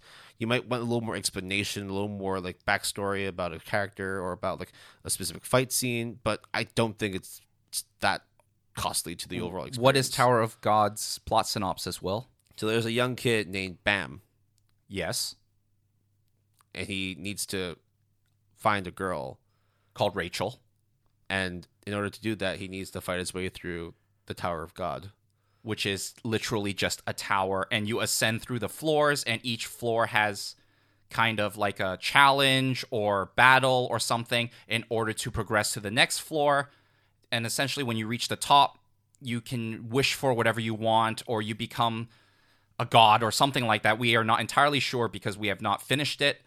Uh, and obviously, it goes in depth about the the the friends and foes that Bam meets along the way, and it's hilarious because we were talking earlier about webtoon being this vertical format and obviously the tower is vertical so it kind of fits almost perfectly with webtoon. Almost if you say it was specifically designed for webtoon it is specifically designed i just want to emphasize that yeah so I would say that, you know, of course, give the anime a shot, but if you really want to fully experience Tower of God, like you absolutely have to read the manhwa and webtoon. It is amazing. So Tower of God I also really like. I think it has a lot of color, a lot of style. I just think all around it is very well produced.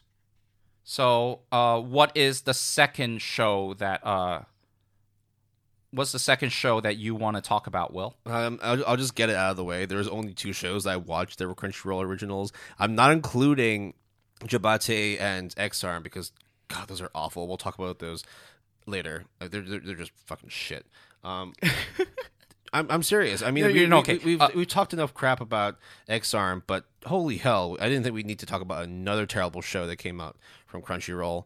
Um, anyways, uh, next show I wanted to talk about was uh, God of High School, which I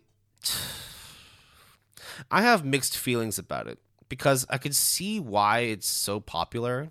I mean, anytime you have like a battle tournament or like a fighting anime or or, or, or manga manhwa, usually like you get that that adrenaline rush, right? The hype moments. You want to see just full on action. You know, people beating the shit out of each other, but it just didn't really hit it for me. And I think like when, when I was talking about how Tower of God felt rushed or like the pacing was off, I felt it more so with God of High School. um God, I just want to uh say God of High School and Tower of God are separate properties. So even though they both have God in the the title, they're not related other than the fact that they're both webtoons on the webtoon platform.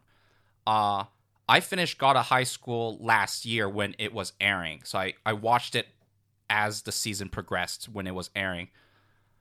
I put it on hold after episode 10, And there was only 12 episodes or 13. 13. Uh, I thought that God of High School was promising at first, and then it kind of fell apart towards the end in a big way. It's kind of like my experience being in high school. So yeah, m- mine too. So God of High School in in several sentences is essentially a tournament that is held around the world, but this one takes place in Korea, To And- find the best fighter in Korea. and then they all fight each other. That's essentially what God of High School is about. It's just King of Fighters. Yeah, but not a lot of people know what King of Fighters is. They just fight. Lots of fight. Lots of fighting. Yeah. Um, midway through the season, um, you start questioning. Okay, so why do all these people have such overpowered abilities? Where are they getting all this this this this power from? Then they lay out the power levels on you, and then it turns out that like, Oh. oh, wait, okay. We don't want to spoil it because that's a Yeah. big reveal, but it's just not as good as it I think again, it comes down to the pacing. If you were to read it, which I have another issue with as well, but I'll talk about this first. If you were to read the the manhwa, at least then you have like a full gradual explanation as to where certain events kick in, as opposed to where certain character developments kick in. In the anime, it just it, it's just insanely rushed. It's so fucking rushed. I Uh, hated it. yeah. And I Sorry, G- God of High School fans. You mean Map Mappa as well? well, it's, Mappa's allowed to have one bad show, man. Okay. I don't think. I mean, it- for I mean, like if we're gonna be talking about like wonderful studios do great work, I mean, for CloverWorks, right? For every Horimiya, there's also a Promise Neverland season two. I thought you liked Promise Neverland season two. I dropped it halfway through. Okay, okay. Anyways, my personal thoughts on God of High School is that it was more disappointing than Will's opinion of it being terrible. Uh, I think that the production value is outstanding. I think that the music is really good, even though Will doesn't think it is. Really, I thought the music was trash. I thought it was pretty good. Look, I like electronic music or like EDM, if people want to call it that. It just didn't hit for me. I think again, I have my own personal biases. Like, I mean, me- there's a lot of dubstep in there. yeah, like a lot of like electro, electro dub shit, but like it just didn't fit for me. Like for me, like I really liked watching like Megalobox, um, which is like you know, very rock focused. I really liked watching Kengan Ashura, which was very heavy metal. So that's what you know. And, and watching those shows, it's like you actually get to see like proper form and function when it came to the arts of fighting. Right, martial arts is you know very much a sport that I'm very into, and so then to watch it in those formats, Kengan Ashura as well as Megalobox, I really liked it. Watching it from of High School, it was it, it, it's really hypocritical, weird for me to say it, but it, it looked really cartoony. I know we're watching a cartoon, but like it just felt like it wasn't. You're watching real. an anime, you mean? Yeah. Okay. f- uh, I'm No, not no, gonna no, stir, no, no, no, I'm not no. gonna stir that pot. but Okay, yeah, you know what I yeah, mean, yeah, yeah, right? Like it just didn't feel like there was much realism in there. Like maybe it's just because like I've trained in martial arts before. Maybe it's because I'm a really big fan of martial arts. But it, it's the same way that like I liked watching King Arthur, which is about the fighting. It didn't really seem like that was the focus for God of High School, despite the fact that they spend half of the season just fighting each other. Like it, it's just me. I think it's just me. I thought the fighting was okay. I don't I'm not that invested in terms of the knowledge when it comes to martial arts and uh, MMA to know that much, but it looked fine to me. I think my problem with God of High School was the story itself. Will mention the power system, the power leveling that they reveal later on. And I think that that concept is a very cool concept. But I do not think that it could be executed in a way that would be Such That a- would do it such a justice. letdown. It was such a letdown when they talked about it. uh, yeah, and it was pretty faithful to the webtoon in terms of the power leveling system. I just I just feel like there's no way you could show it in a way that would be good. Even though I think on paper it's really interesting, Did you read the webtoon? uh, bits and pieces, but like it looks really weird. yeah. I'm sorry. Like, I guess I'm just not a fan of God of High School. You know, another thing that looks weird that is basically only exclusive to the anime is the red noses of the of the characters. yeah, everyone's got like Rudolph syndrome in the show. I like how you. Oh yeah, yeah. Okay, you stole my line. Yes, Rudolph syndrome. There's no reason for it. It's not like it's winter, and therefore everyone's nose. It's not that cold in Korea, okay? no, it's not even that. It doesn't even take place during the winter Yeah, time. It's, it's a summer festival, the Yeah. summer a summer fight uh, uh, competition. It's a tournament arc done in the summer. So I don't even understand the red noses. It was a stylistic choice, obviously, that was anime exclusive and not based off the webtoon. But what it's just baffling to me because it serves no purpose. It doesn't even look that bad, but it's like why?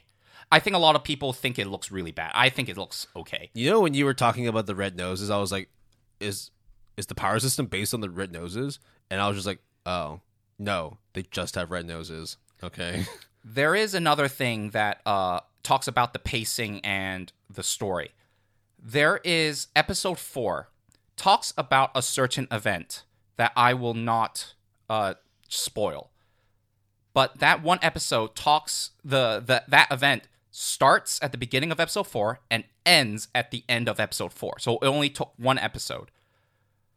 It is baffling to me why they included that from the webtoon. It was such a jarring transition from the first three episodes and going into the fourth episode. It serves. It's. I know, like there is a purpose for it, I guess. The but execution was poor. it's not just that, but you could have bypassed like 80, 90% of the events that happened in that episode.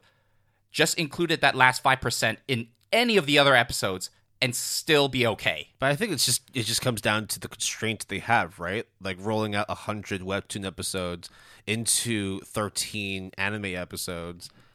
What are you gonna do, right? You have to cram everything in, and some things are just gonna have to get cut out.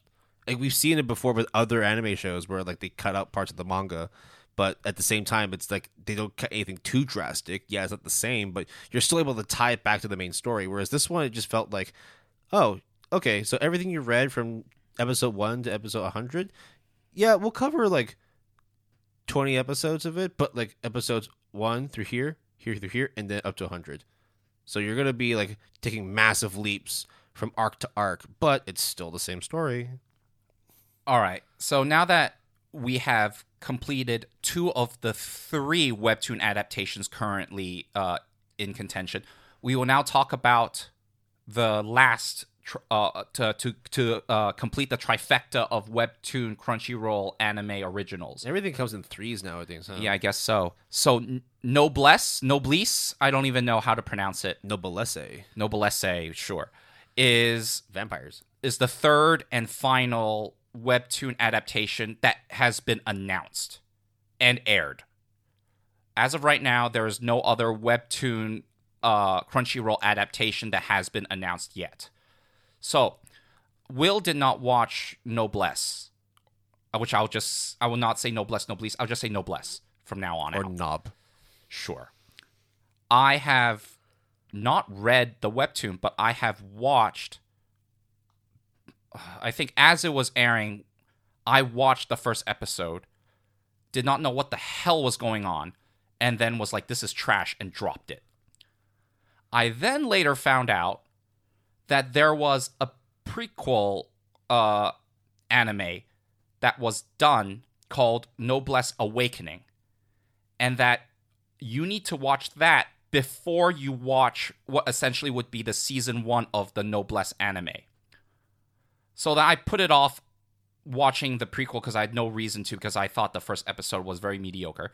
the The story is about vampires that uh that is like takes place in high school. There's action. There's a lot of blood action, blood and gore, as you would expect from uh, a vampire, a show featuring a vampire, and it's about like protecting humans, not protecting humans. You know, uh, people with superhuman strength or vampiric strength and vampiric stuff. Anyways, I did for this. I was like, okay, you know what? I will, even though I dropped Noblesse the first episode, I will rewatch the first episode. But first, I'll rewatch. I'll watch the the prequel, Awakening, since it's available. I have no idea why the Noblesse Awakening prequel was not the first episode of the anime series. Because I highly doubt the majority of people that watched Noblesse actually watched or knew about the prequel OVA.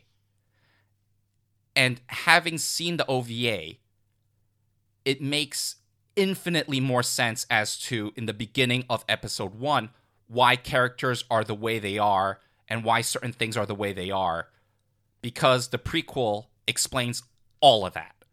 Now, does that mean that the anime is good? I think the anime is competent. I think the handling of the source material even though I don't have any basis to say so, is extremely incompetent just based purely of the fact that the Awakening prequel is mandatory to be consumed to even understand why season uh, the episode 1 occurred. And it just doesn't make it makes zero sense to me why that is not the case. Yeah, I'm not gonna watch that shit. I think look, like the the manhwa is like decently rated. Oh, actually, very like highly rated. Yeah, so um Us is the Tower of God manhwa.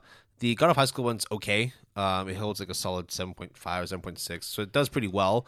Uh, but generally, like the the three properties that Crunchyroll chose to adapt from the webtoon catalog, we, we'd say they were probably like three of the most popular ones, which so it made sense for them to get those ad- adapted. Right, and there was a lot of hype and anticipation for these three series to be adapted. And if if you were to tell anybody to read webtoons and they would ask you which ones in terms of action, almost like shonen action oriented, I would say these three are appropriate choices.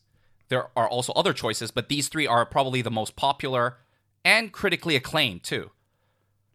Which is which is like really funny to me because despite the fact that these three anime adaptations were popular and that a lot of people consumed it, the ratings and the reception, the critical reception for it, is very different than the webtoon reception of it. It's not the same story.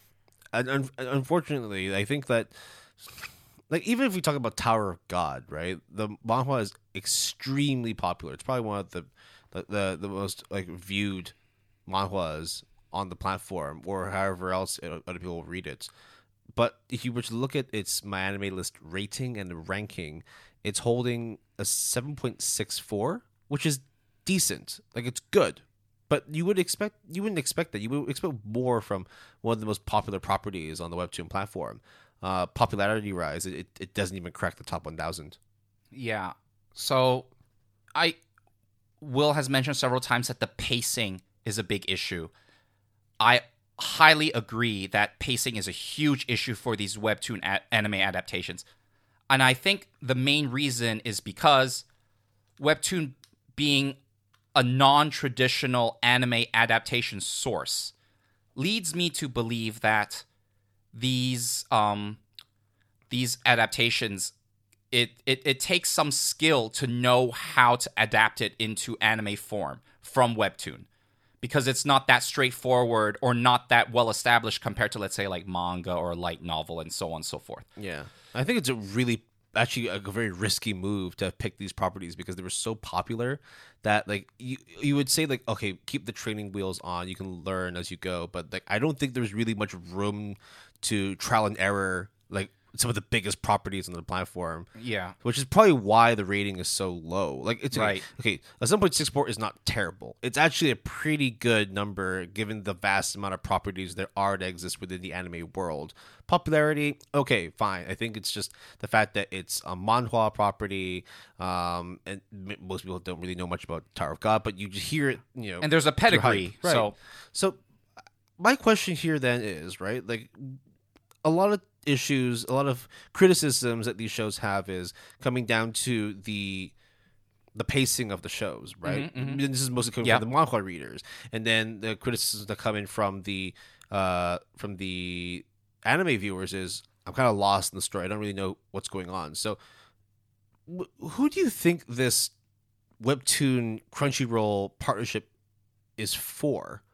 Do you think it's for like the anime viewers? Do you think it's for the manhwa readers, or is there some small niche in between that wants to bridge the world? Because, because that's a very very small niche. uh, i think it's just a very simple answer to that which is Money. anime people, like people who watch anime. If there is no anime adaptation of these webtoons for anime people, they will just read the webtoons.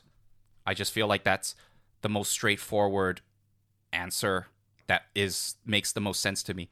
It's just unfortunate that you would choose to adapt a format that has never been adapted before with the three probably one of the three most prolific properties for that format and expect to come out of the gate swinging all three times. I think on MyAnimeList, so MyAnimeList actually does have rankings for manhwa as well.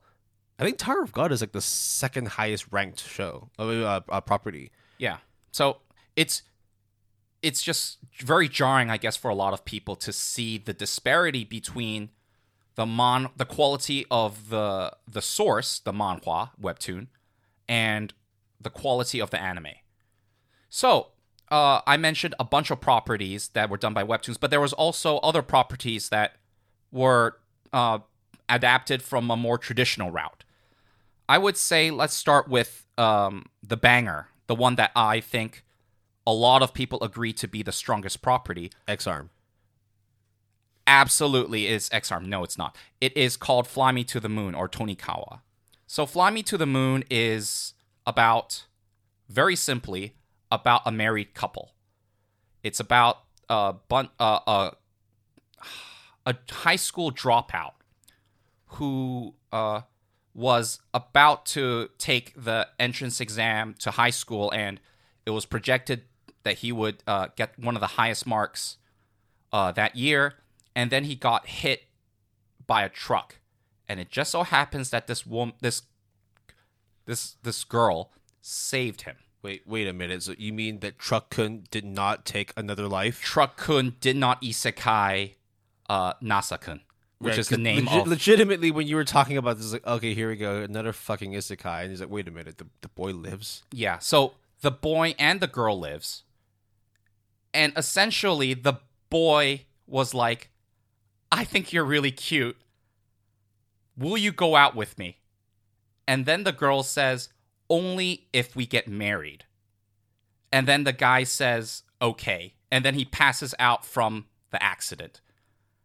Fast forward like three years, and he's a he based because of the the accident. Like he he like tried to go back to high school and apply and all that stuff. Like he couldn't find his purpose. Then the day he turned 18, a knock on his uh, one bedroom apartment happened, and it is the very same girl, and it is just her saying, Yo, you said we're going to get married. Let's get married right now. And it is about the two of them learning about each other and learning about what married couple life is during your late teenage years and beyond. I have to say that this anime and the manga is extremely cute, fluffy, and wholesome, and is just really good. Would you say that when it comes to the Crunchyroll originals, that Fly Me to the Moon is probably one of the stronger ones? A hundred percent, Or maybe- it is the, the strongest. strongest? Strongest. There's no doubt in my mind Even that higher than Tower of God. absolutely. There is no doubt in my mind that this is the best property among the Crunchyroll originals. It's a shame that that's the highest one, though. I know you like it a lot, but like when it comes to popular opinion, it it's just under an eight, which is actually very respectable. Most of the time, whenever I look at you know MyAnimeList, shows to have like a seven point eight and up, like I think it's worth considering like checking out. But in terms of the other stuff that's on the Crunchyroll original list, unfortunately, it doesn't paint as rosy a picture. Like we've talked enough already about how trash Oh, okay. Exarm is. Wait, wait, wait. Will, before we go into the bad stuff, I should talk about In/Spectre. Because actually, I like In/Spectre. Do you have five hours? Okay, so In/Spectre, very briefly, if I can, which it, I'm trying my very darndest because we're running short on time. In/Spectre is a novel adaptation of, I mean, sorry, it's an anime adaptation of a novel. And then there's also a manga adaptation of the novel, which I read nine volumes of. And I watched half of uh, the orig- uh, the anime that it was based off of it is the only show I want to reiterate. It's the only show that actually got renewed for a second season. Everything else only has one season. So I read the manga, and it's essentially about yokai, which is like spirits and monsters, but it is about sleuthing, detective work. Essentially, this girl and this guy are like a duo who who just so happens to be t- like a couple and all these spirits come up to this girl and asks for help with favors and stuff because in this world, uh, these ghouls and uh, ghosts and spirits are not very smart. So then they seek her, which they dub her the god of wisdom. Anyways, I could talk a lot about it, but also talking a lot about stuff. The anime and the manga is the most dialogue heavy I have read and seen in a long ass time. Do you think that you know the the manga panels? In fact, like the the the novel itself is basically the script for the voice actors to work with. Yeah, uh, I have to say that I looked at I looked at nine volumes of the manga, and Your eyes are bleeding. there is very little art and v- a lot of words. It might as well just be a novel, right? yes, Di- the dialogue is good. Uh, Yeah, this is nothing to detract from the show. or yeah, the, or uh, the the, dialogue manga. is extremely good because it, it it makes uh, it paints all the adults as very smart, very logical, like Sherlock Holmes, essentially. So this is like the Holmes and Watson, but anime couple form. Yes, with some violence and action stuff, which actually th- it's there, but it's actually very little. So it's like Robert Downey Jr. and Jude Law, Holmes and Watson. Sure, yeah, Oh, okay. Whatever. Okay. that, that was also very violent too. yeah, Guy Ritchie, right? Yeah, Who directed that. I, I, okay, yeah, I don't like that film too much. Anyways, the anime is also not very well received. Not terrible, but I suspect the reason why is because it is extremely dialogue heavy, and therefore people were expecting uh, a lot of action oriented, but then just got hit with a bunch of people talking. Granted, it's I still like it a lot, but I can see why people don't like it. I don't think I'm going to get around to reading or watching it anytime soon, just because I, I don't mind things being dialogue heavy. It's just that it's it's always the when am I going to watch this shit syndrome, right? Yeah, Like, I mean, I have that all the time too.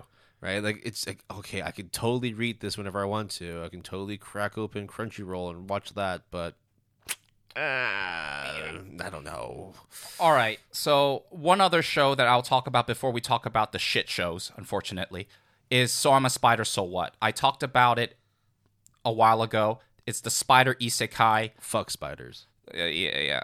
Uh, what was it? Arachnophobia, right? You have? Yes. I, I lived in Australia, so I, I have no problems with spiders. I lived in California, which is like one tenth of what spiders. No, maybe like one twentieth of what Australia has, and I couldn't handle it. I mean, when I had to buy uh, like a venom kit for like part of my first aid kit at home in Australia, that just tells you like how prolific uh, these or how common. It- it's like if you live anywhere. It's like, oh, uh, do, do you think you need to pick up spider insurance? What were you talking about? Like, I'm pretty sure spider insurance is a thing. In I don't. Australia. I don't. There's no such thing as spider insurance. There is poison though, Okay, there you go. because snakes, right? everything is poisonous in Australia. Everything can kill you. What is Anyways, it like? Is it like like like out of the ten most poisonous animals in the world, like seven or eight of them live in Australia? yes, and I have seen one of them with my eyes, and it's not at a zoo. Fuck. Okay. yep. Anyway, so basically, uh, the Spider Isekai, I've mentioned it before. It is a pretty interesting take on Isekai. You should watch it. It is airing this season. It's about to end soon, just with the rest of the seasonal shows. There's really nothing else we can. Uh, I feel like I need to talk about it that I have not already mentioned in a previous episode, or yeah. So let's talk about the shit shows. X Arm, fuck X Arm, Garbage. garbage. Okay, Gibiate. Well, Garbage. Gibiate, what is it about?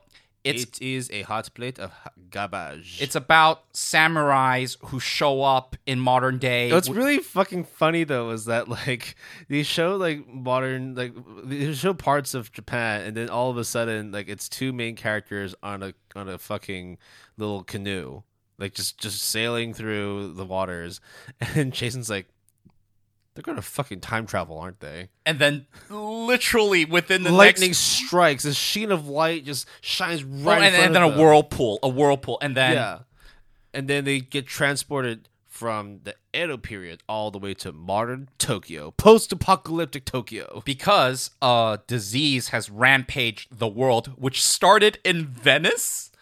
And then it started like transmuting and then causing people to transform and die. and kill each other. Yeah. and it's about this girl and these two samurais who's like time traveled to here for no apparent reason, and this girl who is like a high school dropout because the world has ended, and she is determined to find the cure despite the fact that she has zero evidence of any sort of qualifications or knowledge. Oh, but you know, power and friendship, right? Oh, it's, it's such With a sh- with great determination, you will find the answers you seek. it's such a shit show. It's also hilarious that you know we're talking about a show where like it's about a virus that wipes out humanity, and you need to find a cure. Right when in the middle, he gets dropped right in the middle of fucking COVID. Yeah, but at least there wasn't any time traveling samurai that we know of.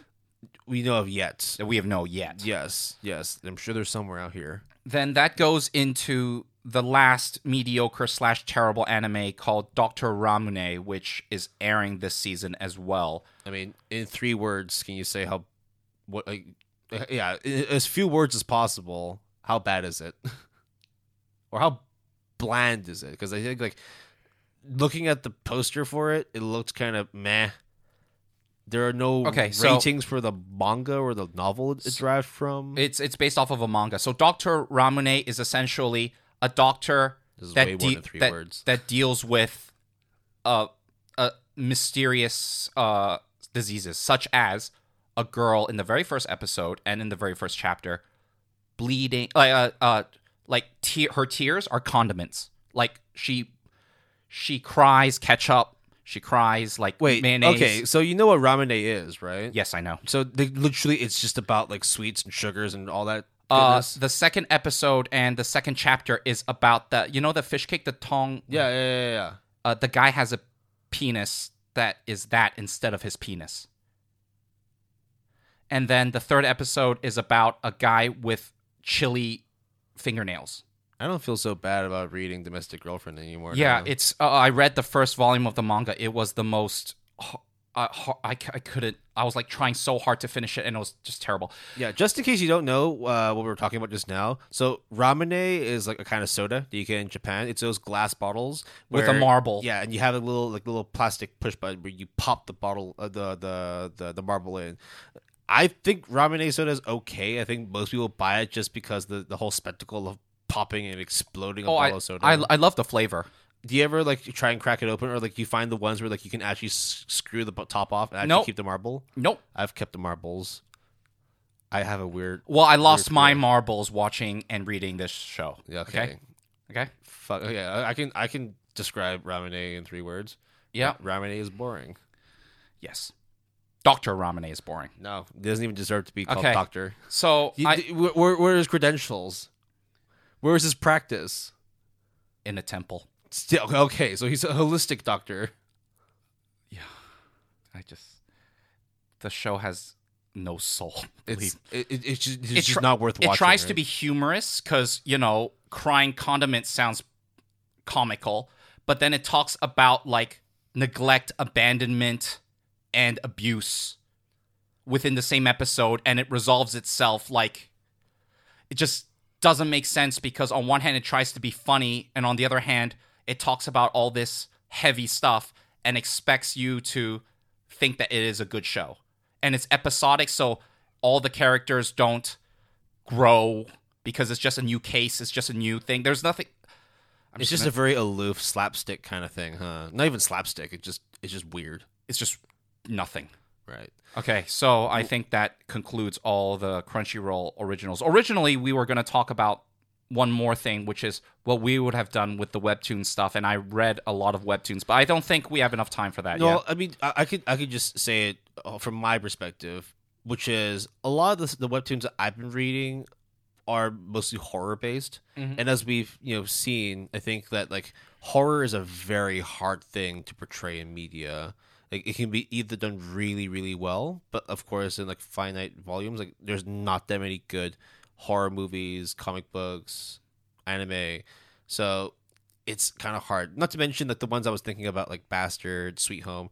Sweet Home already has an, a, a live action adaptation, which is on Netflix. Um, so and Bastard is like from the same guy, but like written a little bit uh before. So I feel like it's been like too long to get that adapted.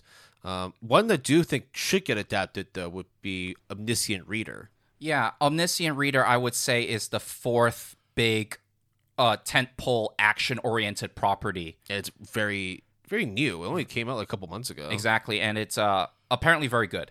So, uh, if I had to qu- quickly talk about the webtoon stuff, adapting probably one of the three most popular series on webtoon platform, which is Noblesse, God of High School, and Tower of God.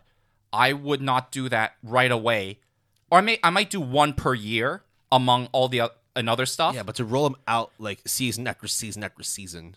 and all in one go. Not to mention like the rankings for each one was like, dropping. Yeah, exactly. And also, that doesn't include Fly Me to the Moon. That doesn't include In/Spectre. That doesn't include Dr. Ramune. That all aired basically within a span of less than 24 months.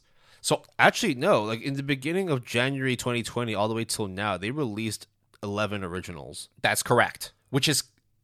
That's just overkill. I mean, I, It's almost one a month. I mean, I, I, t- I take things too far, but that doesn't mean it's good. Crunchyroll takes things too far doesn't mean it's good either. Actually, shit, no. Like in the last six months, it was okay. In October, they had "Fly Me to the Moon," uh, "Noblesse," and then they had uh, the Spider Isekai, Ramune, and X Arm in 2001 January. Wow, three days apart, they had Ramune, X Arm, and Spider Isekai. Yep. So, uh, yeah, it's it's a mess, really. But one question I do want to ask though before we we close this episode off is, given the the state of the Crunchyroll anim- uh, originals, right? Like some of them very decent, right? Like Tower of God, Fly Me to the Moon. In some ways, God of High School, and then there are some which are just why do these exist? Like Gibiate, like X Arm, where where does the Crunchyroll originals come go to now? Because if we talked about like what's what what what what Netflix is doing, right? They've they've got some really good stuff on there. They've got like Beastars, BNA, they've got Dorohedoro, Violet Evergarden, some really like really Kakegurui. Kakegurui as well, very popular shows. And then they did like another announcement last year where they're rolling in like a bunch of new studios that are working in collaboration over the next three years to roll out more Netflix exclusive properties my thinking is that like the approach that Netflix and Crunchyroll have towards originals is that Netflix is very much about production, right? They're releasing a lot of live action movies on the platform exclusively. They're releasing a lot of TV shows exclusively. For them, it's like the way that they keep themselves about the competition is that if you want to use, you want to view these properties, you have to use our platform. Crunchyroll, on the other hand, it seems like for them because they have such a vast library, which is not exclusive to Crunchyroll. You can watch it on local TV, you can watch it on a different airing uh, streaming service.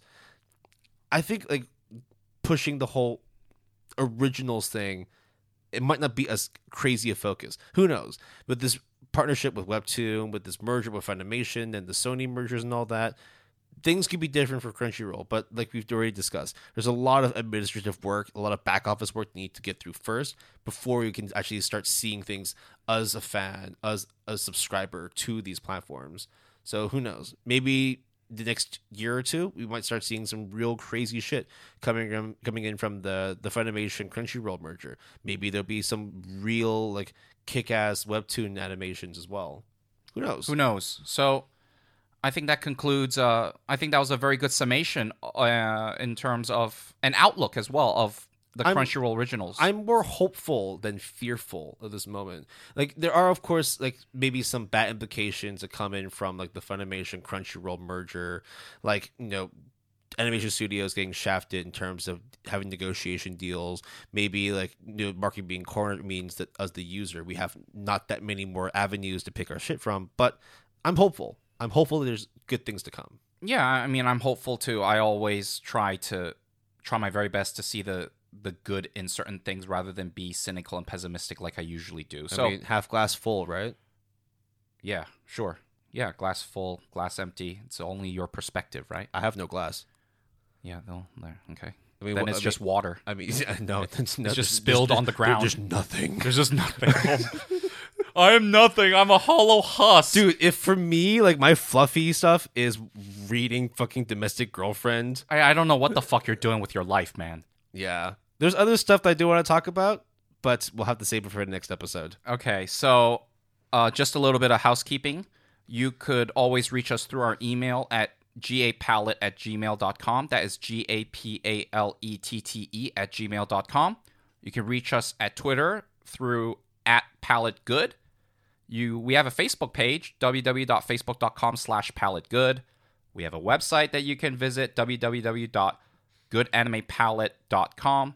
And you should join us on Discord. So uh, the links and everything is will be in the show description, or you can visit our website for all the details. Uh, our intro uh, music is Green Lights by Jazar from uh, the album Tumbling Dishes Like Old Man Wishes. Uh, our break music is Min 2019 by Minubu. Uh, our outro music is What You Thinking, the instrumental version by Wata Boy. You could find our intro music from the Free Music Archive, and you can find our break and outro music from pixabay.com. All right, so Will, any closing thoughts for the episode? Any any anything you want to say? Any parting words before we leave the listeners until we uh, meet up again for another anime uh, podcast recording? Uh, I'm just gonna say, you know, with the whole COVID thing still raging, hopefully everyone just stays safe, but stay active as well, right? Stay active. Read lots of manga, read lots of light novels, watch a lot of anime, and now after we talked about it as well, now you can also download the Webtoon app and pick up some manhwas to read.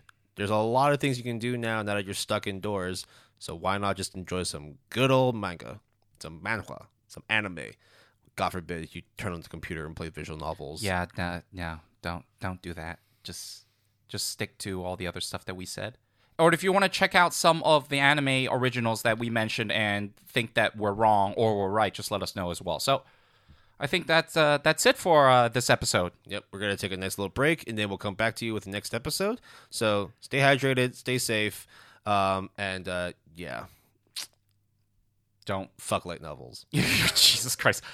Don't just Oh wow. Okay. Yeah, okay. Stop. Stop. Actually, no. Imagine the next time we come in, and I was like, "Hey, guess what I was reading?" So I was reading Oh, uh, this this light novel, oh, which is like oh, five Hey, five sentences long. hey, I played uh the visual novel Higurashi. for Higurashi for like 20 tw- 200 hours. It was great. Wait, wait, no. So you know how like one of my most favorite anime is Steins Gate? So I played the visual novel Okay, because they have a new one coming up in a couple Wait, months. okay, we got to stop. Stop.